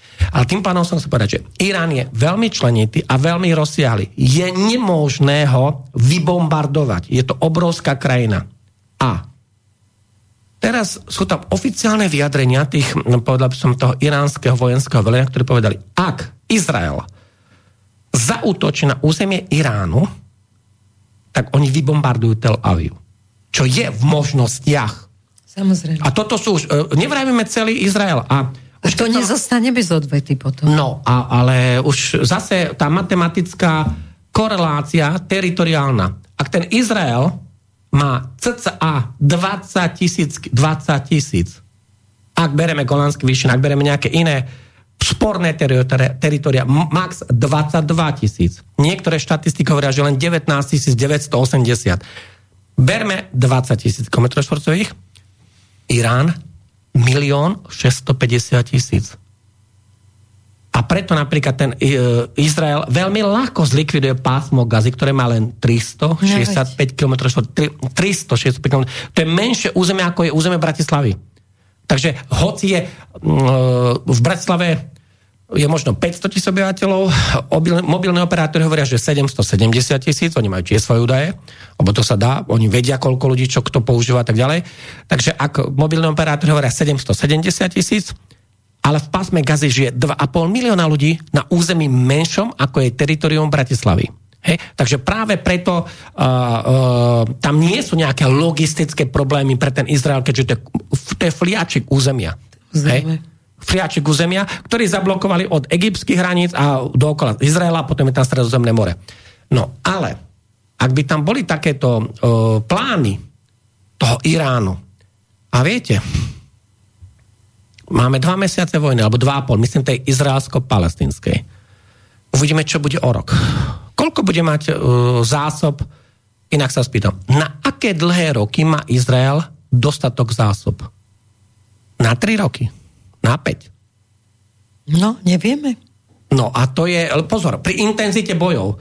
Lebo keď, keď je vojna, tak môžeme Tak ale oni chcú veľmi intenzívne bojovať. Oni proste Netanyahu, sa rozhodli, že... povedal, že vojna bude dlhá. Pre... No áno, ale, rok, ale intenzívna. Dva, tri? No? no dlhá, intenzívna, no ale uh, tam stále nie je zodpovedná, čo bude tá otázka, lebo k dnešnému dňu je tam nejakých 22 tisíc mŕtvych, pásme gazy. Uh, Izraelci dneska, ja som po, ich uh, IDF, ich velenie tam nariekalo, že majú 501 mŕtvych vojakov. Bavíme sa o izraelských vojakov. 501. Mm-hmm, Pás, áno, v pásme Gazy 22 tisíc. Bavíme sa od termínu 7. oktobra 2023. Hej? To sú, toto sú dnešné údaje, ktoré sú platné. No ale aj medzinárodné spoločenstvo je také, že na chvíľočku, ako varuje Izrael, že nech to teda tak intenzívne neničia, ale pritom ako keby prižmurilo oči a že však fajn. Sú tam dva ekonomické záujmy, ktoré sú evidentné. Prvý môžeme nazvať prieliv Ben Gurion, ktorý teda by mali cez Červené more cez Eilat krížom cez pásmo Gazy do stredozemného mora. Tým pádom by tam bol, nazveme to, Suezký prieplav 2, mm-hmm. ale bol by to prieplav Ben Gurion. Ben Gurion bol prvý izraelský premiér, uh, keď uh, Izrael bol vyhlásený ako veľmi štát. Obľúbený. Áno, veľmi, áno, 14. maja 1948.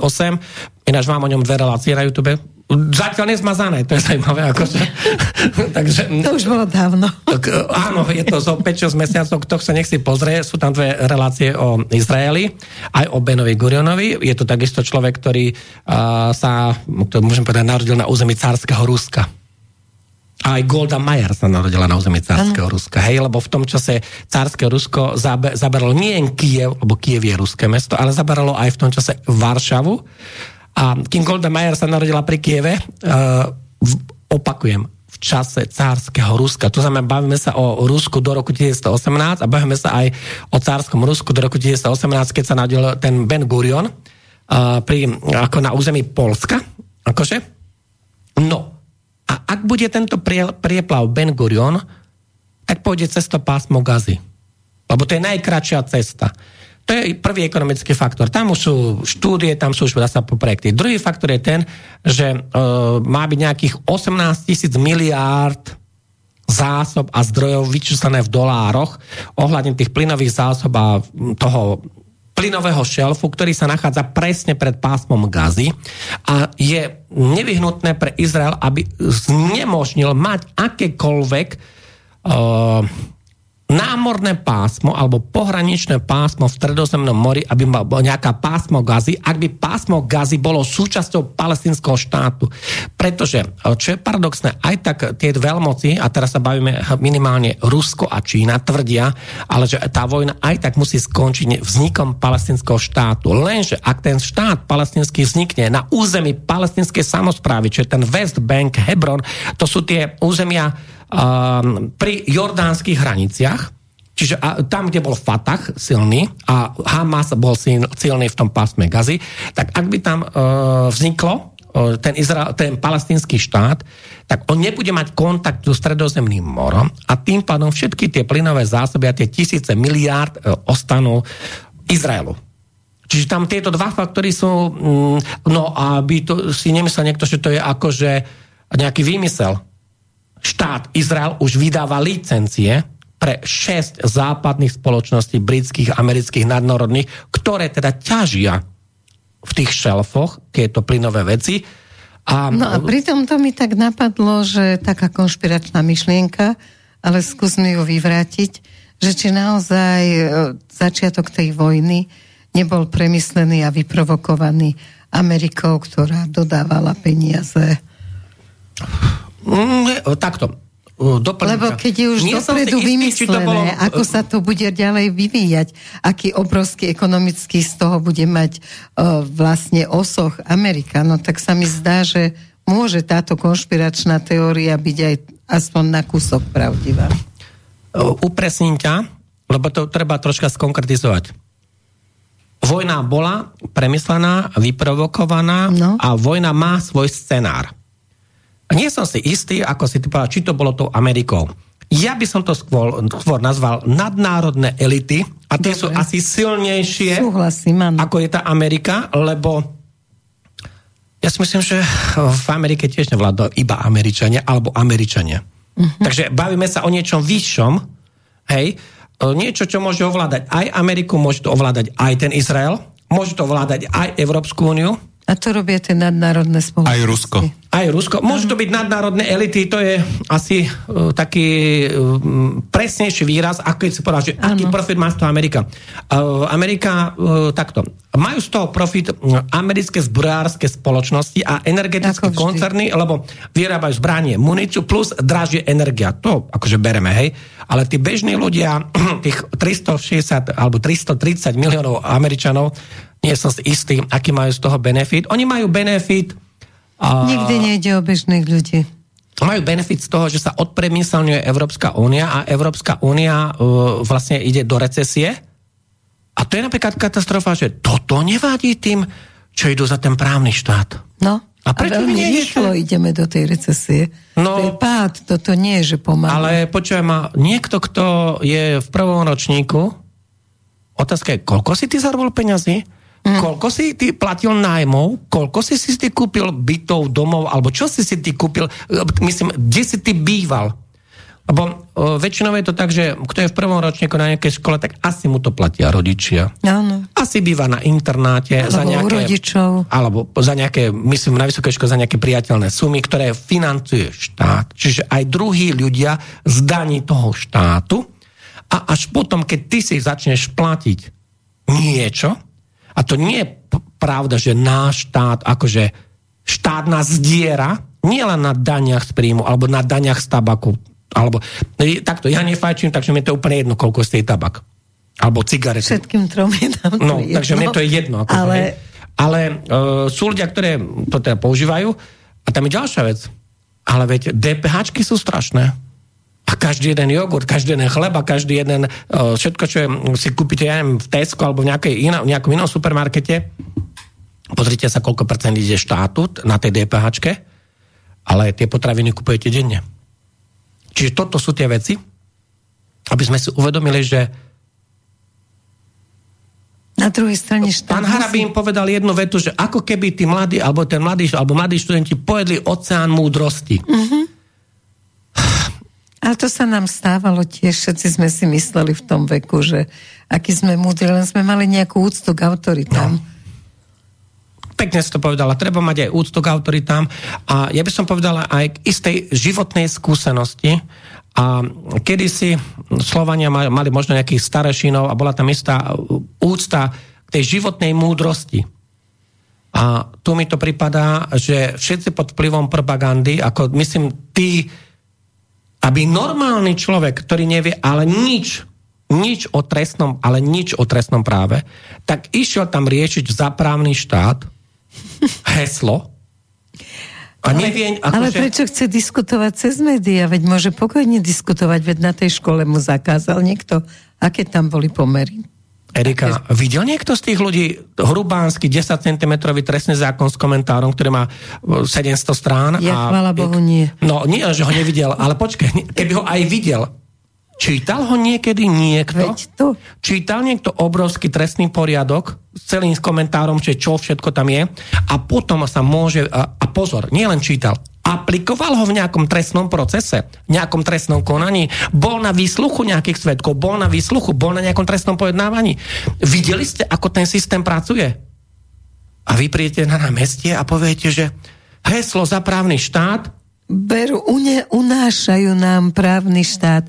A to hovorí treba z Kolíková, ktorá jednoducho uniesla, uniesla ten právny štát až tak, že naozaj sú na to dôkazy. A ona teraz má odvahu hovoriť, že nám ho unášajú. Takisto ako všetci tí, čo tam e, na tom námestí vyskakujú a ovplyvňujú ľudí tak prečo nekričali vtedy, keď sa diali tieto Vieš, čo zaujímavé? veci? Uh, našťastie, uh, nikdy sa mi to nemôže stať, ale keby niekto z mojich príbuzných mal z nejakou štátnou inštitúciou typu, alebo verejnoprávnou inštitúciou typu RTVS zmluvu za 3 milióny, fú, tak už som roznesený na všetkých titulkách. No to... Ako mala Kolikova. A ona má no. príbuzný najbližšieho radu v prvom stupni. Zmluva na 3 milióny, hej? A nič sa nedieje. Ako je možné? Už dávno e, v tej skutočnej demokracii taký politik by mal dávno odstúpiť. Sám, dobro, už vtedy mala, keď Lučanský zomrel. No, dávno mala odstúpiť. V každom štáte by teda minister spravodlivosti povedal vtedy, že odchádzam. Ale tam bolo príliš veľa tých mŕtvych v tých väzbách. No, no, že vieš, čo je sú... potom hrozné, že oni sa tak hrozne musia teraz báť, že vymyslia hocičo, aby sa nezačali vyšetrovať tieto veci. Vieš, keď si spomenul pána generála Lučanského, zajtra, zajtra ináč bude, áno, áno 30. 12. pietný akt, aj som videl aj v Martine, na, na, no, a dokonca aj v Spiske Nové síl, tak som to tam zahľadol, že sú nie. dve. A, uh, ja som ináč uvažoval tam minimálne to Martina ísť, no len Dani Kolár mi navrhol, že je spravíme nejaký megastream, tak reku dobre. Ja by som radšej išla tam, Dani Kolár ti neodíde. Však, no, tak, on, on bude ešte On má tie svoje termíny, Hmm. Nie je to také jednoduché, ale e, však ja som veľmi zvedavý, že ako sa to vyšetrí, to som ja zvedavá. Ako sa to vyšetrí a ako vôbec budú tie, nazveme MBM, tie média bývalého mainstreamu informovať o takýchto akciách a vôbec akože, e, vieš, lebo prešli 3 roky. Áno. 3 roky a, a niekto si sám, ale sám vylúpol oko, niekto sa sám sebe zavraždil, niekto to, hento. A e, ako potom to ma tak prekvapilo, že keď mali byť tie hlavné dôkazy, tak potom zrazu zmizol kamerový záznam. Uh-huh. Tak vy máte prominentného, nazvem to, nie že odsudeného, vy ho máte vo väzbe. On nebol odsudený. Áno. Hej, to je veľký rozdiel. On bol v koluske tak isto ako nebol odsudený advokát Rybár. Ani Gašpar. Nebol. Ani Gašpar, hej? Lebo tam napríklad, vieš, stále hovorím, niekto bude chodiť, mávať s heslom zapravný štát. A vy si vôbec uvedomujete tie vaše procesné postavenia? Najprv ste nevinní, potom ste podozriví, čiže svedok. Potom ste čo? obvinený podľa paragrafu 206 trestného poriadku. To vás obviní vyšetrovateľ. Potom ste obžalovaní, potom tú obžalobu podáva kto? Prokurátor. A až potom váš môže, môže odsúdiť, že ste odsúdení Sudca. súdom. Pozor, nie v prvom stupne, lebo predpokladám, že každý podá odvolanie. Takže až po uplynutí všetkých právnych prostriedkov ste nejako pravoplatne odsúdení. A teraz si predstavte, že vôbec nenastali niektoré tie veci, že niekto bol obžalovaný, odsudený, teda obžalovaný, odsudený súdom, bol len obvinený vyšetrovateľom. A už aj išiel do väzby. Išiel do tej väzby a tam zomrel.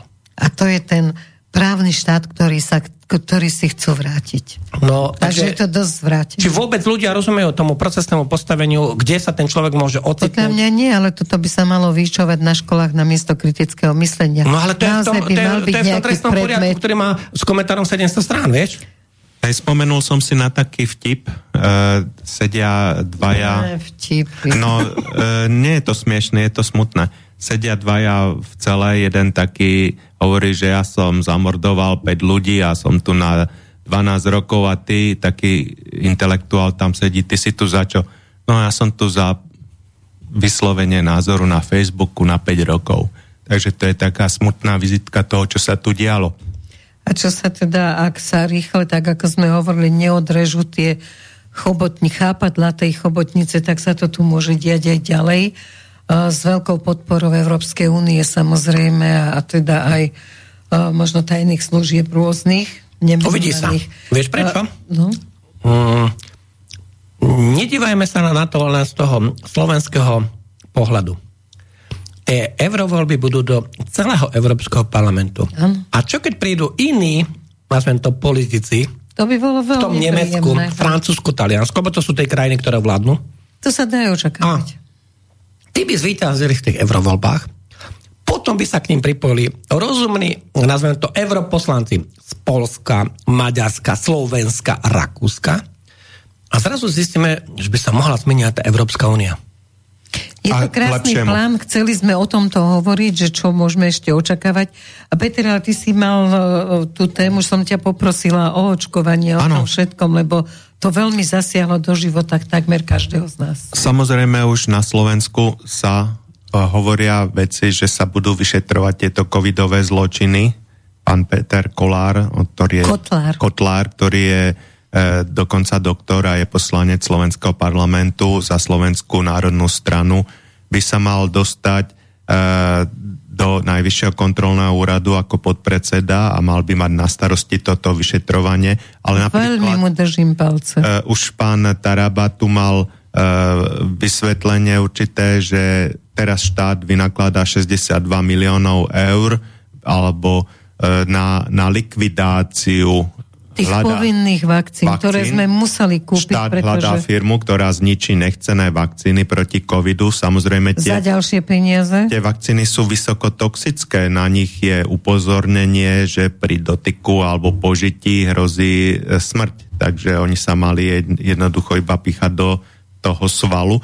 No a v rámci Európskej únie sa teraz vynakladajú 4 miliardy eur na likvidáciu týchto vakcín, ktoré už nikto nechce, pretože Ursula von der Leyen, aj ktorú niektorí volajú Ursula von der Pfizer, objednala dokonca až 10 dávok pre každého občana vrátenia aj kojencov na území e, Európskej únie a štáty sú povinné podľa zmluv si ich prebrať, čo niektoré štáty ako Polsko, Maďarsko odmietli, čiže hrozia tam medzinárodné súdne spory No a ďalšia no, vec... Počkaj, oni si to mohli dovoliť odmietnúť. Ty budeš pokračovať, ale poprosím z právneho pohľadu uh, práve Mirka, že my máme tu najblbšiu podpísanú zmluvu, že právo Európskej únie je nad našim právom. Bude sa s tým dať, myslíš si, niečo urobiť, lebo toto je jedna vazalská zmluva? Takto, upresním ťa. Toto, čo hovoríš, je článok 7 odsek 2 ústavy, uh, kde sa hovorí, že uh, teda nariadenia a právne akty, citujem, parafrázujem, ale je to tak, nariadenia právne akty Európskej únie majú prednosť pred zákonmi Slovenskej republiky. Počiarkujem, nie pred ústavou ale ano. pred zákonmi. Aby sme si to uvedomili, lebo ľudia majú chaos v tom. No a teraz. Takže nariadenia a právne akty Európskej únie majú prednosť pred zákonmi. Lenže Uh, tu sú, nazveme to, nejaké medzinárodné zmluvy, ktoré teda za nás podpísala Európska únia. Európska komisia. Pani, áno, áno Európska komisia. Áno, čiže Európska únia nás zastupuje ako nejaká jedna zmluvná strana. Lenže... Teda komisia by sme to Áno, presne. lenže takto. Ja som sa nikdy nevenoval, ako tak môžem povedať, tomuto medicínskemu právu a e, bolo by trúfale vyjadrovať sa, pokiaľ vy nevidíte a nemáte naštudovanú tú zmluvnú formu, pokiaľ vy nerozumiete, že, alebo neviete, čo je presne, presne zadefinované ako zmluvné povinnosti, tak vyjadrovať sa, že kto je na vine, kto nie je na vine, je, mm, povedal som, predčasné. Uh, pokiaľ by tam boli právne analýzy, ja som ich za ináč zatiaľ nevidel za Slovenskú republiku, ak ich niekto má, kľudne ich zverejnite, hej, že v akom stave my vo vzťahu k Slovenskej republiky máme tieto zmluvy, lebo... Keď Ale máme na... ich rozhodne horšie ako ostatné krajiny. Mm, to nevieme, alebo sme... Ja, o, niekto neviem. to porovnával. Som Dobre, ale našla. zatiaľ Uh, vieš, keď to bude kvalifikovane niekde napísané, vyargumentované, ale nie mediálne, že to rozberie nejaký novinárik v enku, hej? To máš zase pravdu. Ako musí to byť akože niekto, kto je teda právnik a ja nie som odborník na medicínske právo, ako viem, čo je zmluvné právo, ale tam sú niektoré iné veci. Ale keďže my nevieme, aká je zmluvná povinnosť zadefinovaná pre Slovenskú republiku, tak je veľmi trúfalé to porovnávať s povinnosťami či už Maďarskej republiky alebo Polska. Oni povedali, že tie miliardy nezaplatia, tie, povedal by som, farmaceutické spoločnosti povedali, OK, my vás v januári 24 zažalujeme, to sú spory o miliardy.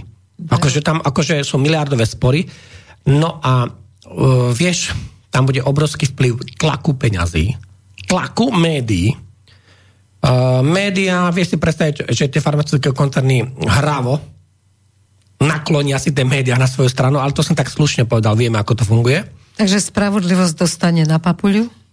No to ešte nevieme, lebo No vieš, v celej tlaky sú naozaj tak veľké, že Ale v celej histórii sa vedia objaviť sudcovia. To je pravda. Ktorí sú ľudia. Tí anieli spravodlivosti. A ktorým ide o spravodlivosť a v tej odvahe síce veľa riskujú, ale rozhodnú v záujme ľudí nerozhodujú v záujme farmaceutickej spoločnosti, nerozhodujú v záujme biznisu. To je ten obrovský rozdiel. To znamená... A toto posúva kedy, dopredu. No a kedy začínajú tie tí súdcovia súdiť v záujme ľudí. Nie nadnárodného kapitálu, nie peňazí.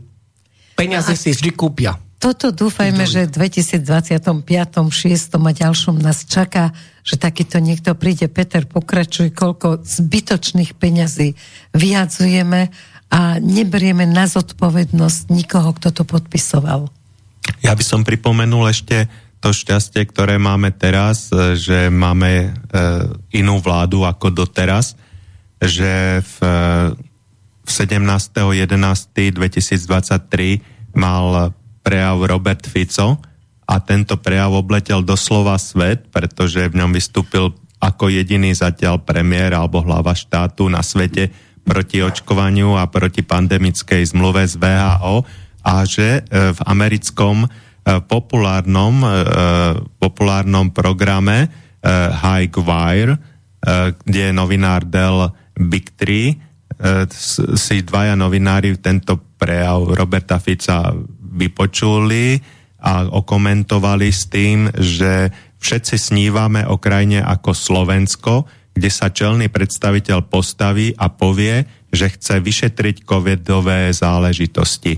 Vypočujte si to, čo hovorí Fico, bola tam mapa Slovenska, bol tam obraz Fica, potom tam bolo video Fica v Slovenčine s uh, anglickými titulkami a toto mi dokonca nezmazal ani YouTube, pretože včera mi zmazal s obrovskými výhražkami uh, pesničku, kde taký trpaslíček s hlavou uh, s hlavou.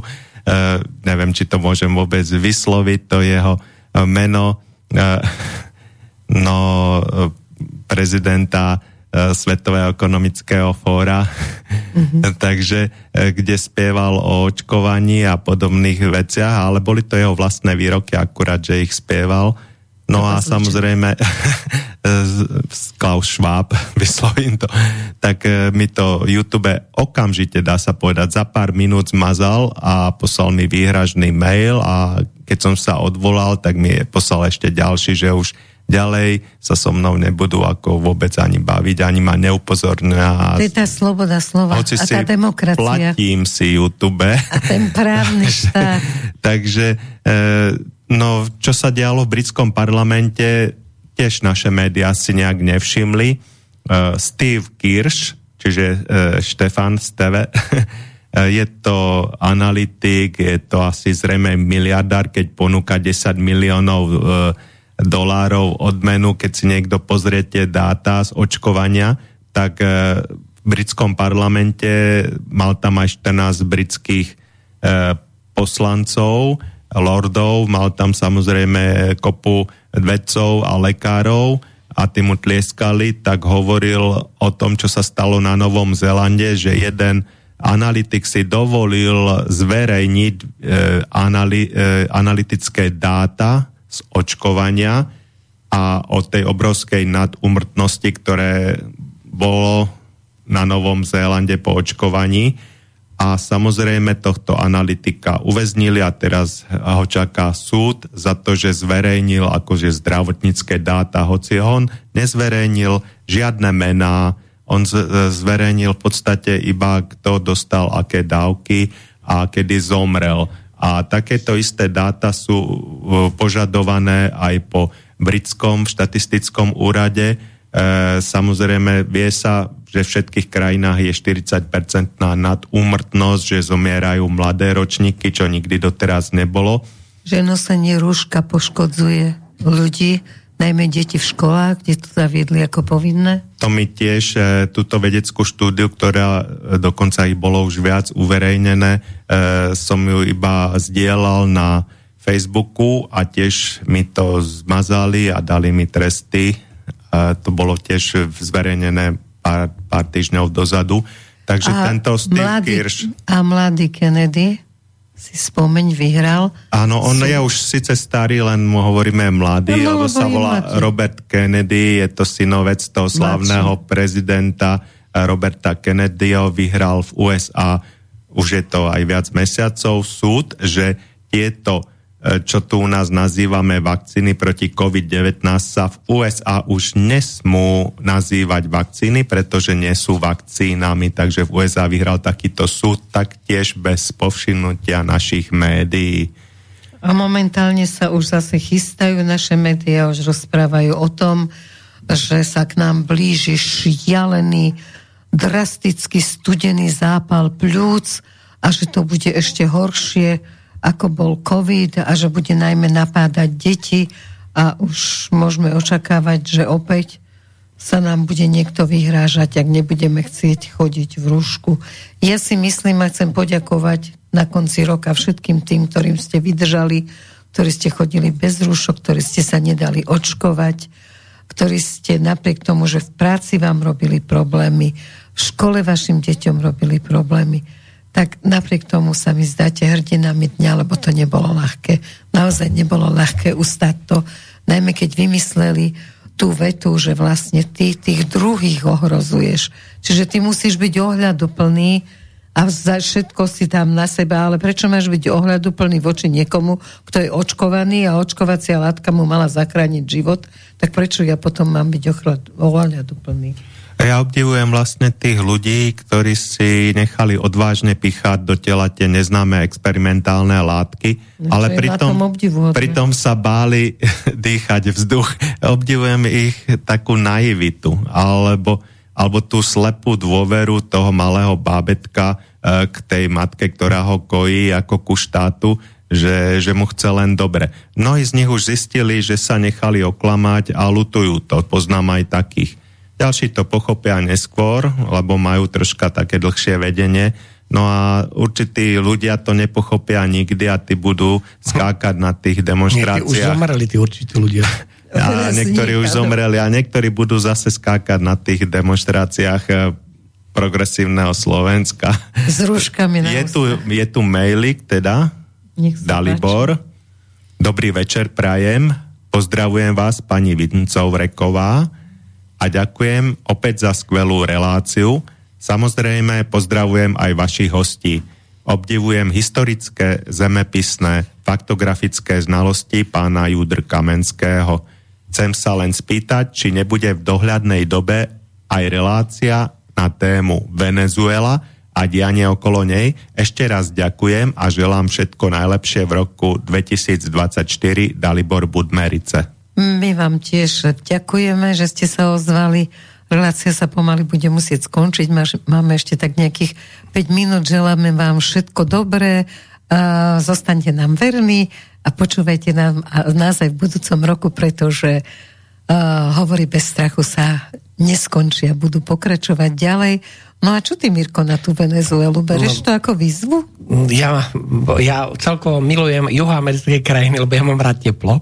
Uh-huh. Uh, sú to tie španielské hovoriace krajiny, lebo iba Brazília a Portugalská, myslím hovoriaca. Uh, Venezuela je zaujímavá téma, ja to podrobne sledujem. Ja pozerám, ešte keď bola vo Venezuele, keď bol, tam bol Hugo Chávez, ten predčasne zomrel, teraz je tam ten Maduro, náš bývalý šofer autobusu, ale vidíte, ako to skončilo, je prezidentom. No, keďže oni teraz... Aj princezna zo skladky je prezidentka. No, teraz akože administratívne zabrali tú jednu tretinu tej Gvajany. E, to bola ináč britská Gvajana. Aby to bolo... Počkaj, Takže... ty si to takto poňal? No tam je to... Ja som myslela, že Venezuele dáme ako tému na budúcne. Nie, nie, to ako... Dobre, tak, tak, tak to dopovedz. Uh, Venezuela, jeden zo štátov, ktorý asi 5 štátov na svete, ktoré najviac utrpeli pod sankciami USA najviac, lebo tie sankcie USA spôsobili v podstate krach finančného systému a spôsobili hyperinfláciu vo Venezuele. Venezuela je vo veľmi žalostnom ekonomickom postavení. Uh, povedzme si to takto, že to sú ekonomické zbranie USA, ktoré používajú voči všetkým, povedal som, politickým protivníkom. Žiadna demokracia, žiadna sloboda, to sú táranice, žiadne ľudské práva Amerika si, ako myslím teraz, zahraničná politika, si nekompromisne hájí svoje ekonomické záujmy, žiadne iné. To sú také frázy, že ľudská práva, ľudské práva, ako je teraz niekto behá túto po námestí v Bratislave, za právny štát a nevie ani, čo je právny štát, nikdy v živote mal v ruke trestný zákon, alebo ja nikdy v živote nenaštudoval také veci Nič. ako Venezuela a no. ďalšie, kde sú tak pošlapané ľudské práva a vojny, ktoré Amerika vyvolala. No a tam je ešte ďalší problém. No Venezuela, keďže buď má jedny z najväčších zásob ropy na svete, alebo najväčšie. A o to ide najväčšie. No a Rusi tam majú strašne silný vplyv, majú tam svoje základne, lebo takto. Maduro by bez uh, vojenskej pomoci a tých špecialistov ruských neprežil tam. On by skončil ako čilský Allende, Salvatore Allende 1973, ak niekto to pozeral. Skončil by ako Manuel Noriega v Paname, alebo niekto iný, akože, alebo rôzne iné tie juhoamerické krajiny. Takže Rusi nedopustili stratu tohto strategicky významného územia. No a keď zoberete Kubu a Nikaragu, tak z Venezuely je relatívne, popri týchto dvoch štátoch, Kuba a Nicaragua, najbližšie do USA. Oveľa bližšie ako, o, dajme tomu, z Moskvy. Takto. Úplne presne, lebo to si veľa hodí všimlo. A, hranica medzi USA a Ruskou federáciou je len 4 km. Bavíme sa o území medzi Čukotkou a Aliaškou. Je tam Beringov príliv, ktorý síce má nejakých 86 km, ale v tom Beringovom prílive je ostrov Ruský a to je len 4 km vzdialené od ďalšieho amerického územia. Čiže reálne je tá Ruská federácia len 4 km vzdialená od územia USA, čiže od územia Aliašky. Čukotka Aliaška. No, lebo e, ľudia veľakrát e, si myslia, že od nás je blízko alebo oveľa bližšie ako z Moskvy, vôbec nie. Keby prišla nejaká katastrofa ekonomická alebo hospodárska na Aliašku, tak minimálne Kalifornia celá tá, to západné pobrežie USA je hotové, lebo oni stane majú ropovody, plynovody, proste tam je obrovská akože energetická zásobáren pre USA, lebo tam idú tankery, určite to máme tá Exxon Valdez, čo, čo sa tam stalo, aké boli katastrofy. Um, je to zlatá baňa, tá, tá Aliaška. No, A späť tej Venezuele. Ja, mne sa páči tá Venezuela, mne sa páči ten Caracas. Už mi to ukazujú hodiny obidva. Áno, ukazujú, viete, že už budeme už 15 Dobre, minút. Takto, je to veľmi jednoduché. Uh, ja nie som vysielateľ, čiže keď niekto je vysielateľ a povie mi, však Erika mi dneska alebo mi zavolá, príď povedať niečo o konci roka 2023, tak som prišiel. Keď niekto je vysielateľ a pozve ma, Poďte nám niečo povedať o Venezuele. Vysielateľ. Už teraz no, ťa pozývam, povedať. ale určite to nebude len o Venezuele, lebo škoda by bolo využiť tvoje vedomosti len na jeden štátik alebo na jednu situáciu alebo na Bola jednu historickú... Venezuela a to, to bolo veľké, to Bolivárovo, Bolivárovo územie, to bol ten španielský dobyvateľ Tehrdina, Fú, tak to iš, išlo od Panami až po tú Gvajanu. To bolo oveľa väčšie územie, ako si my myslíme. Mirko, my ešte urobíme veľa relácií spolu. Ak teda zostaneme zdraví, Peter, povedz niečo na záver, kým ja ukončím reláciu. Veselého Silvestra Je ty už takto, ja som myslela, že rok niečo prajem našim poslucháčom. Dokonca mali by sme ešte s Mirom Kamenským mať v pondelok na Slobodnom vysielači reláciu. Hej, ešte aj to by malo byť Kedy v pondelok s kým? No, tak mi to aspoň teraz oznámili, takže... Hej. Ale to by malo ísť eh, z vysielača Banskej Bystrici, my by sme sa mali iba prepájať. Tiež, tiež, to mi tiež oznámili tak, že akože, no tak ako, ale to, tak, ako som povedal, ja nie som vysielateľ. No počkaj, pondelok je prvého, hej? No. Už. No nech sa páči, tak teda dobre, tak teraz sme urobili reklamu aj vám, že teda prvého budete. Nie, my sme urobili reklamu slobodnému vysielaču, nie nám. Ja nepotrebujem žiadnu reklamu. Ako Miro hovoril, že je to zadarmo, ale nie je to celkom zadarmo, lebo Erika nám priniesla dneska klobásy. Ja, áno, Erika bola dneska úžasná. áno, aj syrik, aj chlebiček, aj, aj sme mali čo piť. Aj koláče, ovocie. Erika doniesla aj, aj sladké veci, aj, aj klobásy perfektné. Takže tak a ešte ste dalo. nezjedli jablčka a preto jablčka znamenajú zdravie a všetkým vám želám. Toto bola posledná relácia, hovorí bez strachu a želám vám všetkým bujarého Silvestra, odviažte sa, užite si, ohňostroje nebudú, ale človek môže mať ohňostroj smiechu, radosti, šťastia, aj vtedy, keď nie je opitý, ale keď sa teší, že sa niečo uzatvorilo a má nádej na to, že bude niečo krajšie a lepšie. Ja som všetkým posielala jediný pozdrav, že aby ste nemali lepší rok 2024, ale aby ste boli vylepší v roku 2024. Tak vám to všetkým želám. Ďakujem ešte raz za pozornosť a vám, chlapci, za návštevu a za radosť, ktorú ste priniesli ľuďom. Ďakujem, Erike. Ďakujem Slobodnému vysielaču za túto možnosť, že sa neboja a že nám poskytli tento obrovský priestor lebo sú to skutoční bojovníci za slobodu prejavu. Ďakujem aj Braňovi Koronimu, aj Peťovi Kršiakovi, ktorý... To je Boris Koroní. Oh, prepáč, Boris Koroní, ospravedlňujem sa, áno, áno, áno. Boris Koroní, susede Braňo. Aj Petrovi Kršiakovi. Petrovi Kršiakovi, slobodnému vysielaču, ale samozrejme aj Erike, ktorá je skvelá, že... Oh, ja áno, skvelá, ona vždy ma na poslednú chvíľu niekde pozve. A vždy máme témy. Vždy máme témy, akože vieme sa s ňou dobre zabaviť, akože uh, Erika je veľmi spontánna, je veľmi zaujímavá žena, akože veľmi zaujímavá žena. No a priateľ, ja vám všetkým čo prajem. Buďte zdraví, lebo zdravie je tá najväčšia hodnota, ktorú potrebujete. Keď vám funguje zdravie, máte všetko. Tak. Buďte šťastní, majte okolo seba veľa spriazených duší, harmonie, harmónie a troška romantiky. A majte lásku. Lásku. Neviem, dneska Erika povedala jednu takú dobrú vetu o tej láske. Áno, že ženy predstierajú sex, aby sa dostali k láske a muži predstierajú lásku, aby sa dostali k sexu. Taká je realita života. No, Takže vy... ak to máte inak, tak ste šťastní ľudia. Ale už naozaj koniec. Tak nádherný nový rok. Do počutia. Majte sa krásne, dovi. Táto relácia vznikla za podpory dobrovoľných príspevkov našich poslucháčov. I ty sa k ním môžeš pridať. Viac informácií nájdeš na www.slobodnyvysielac.sk Ďakujeme.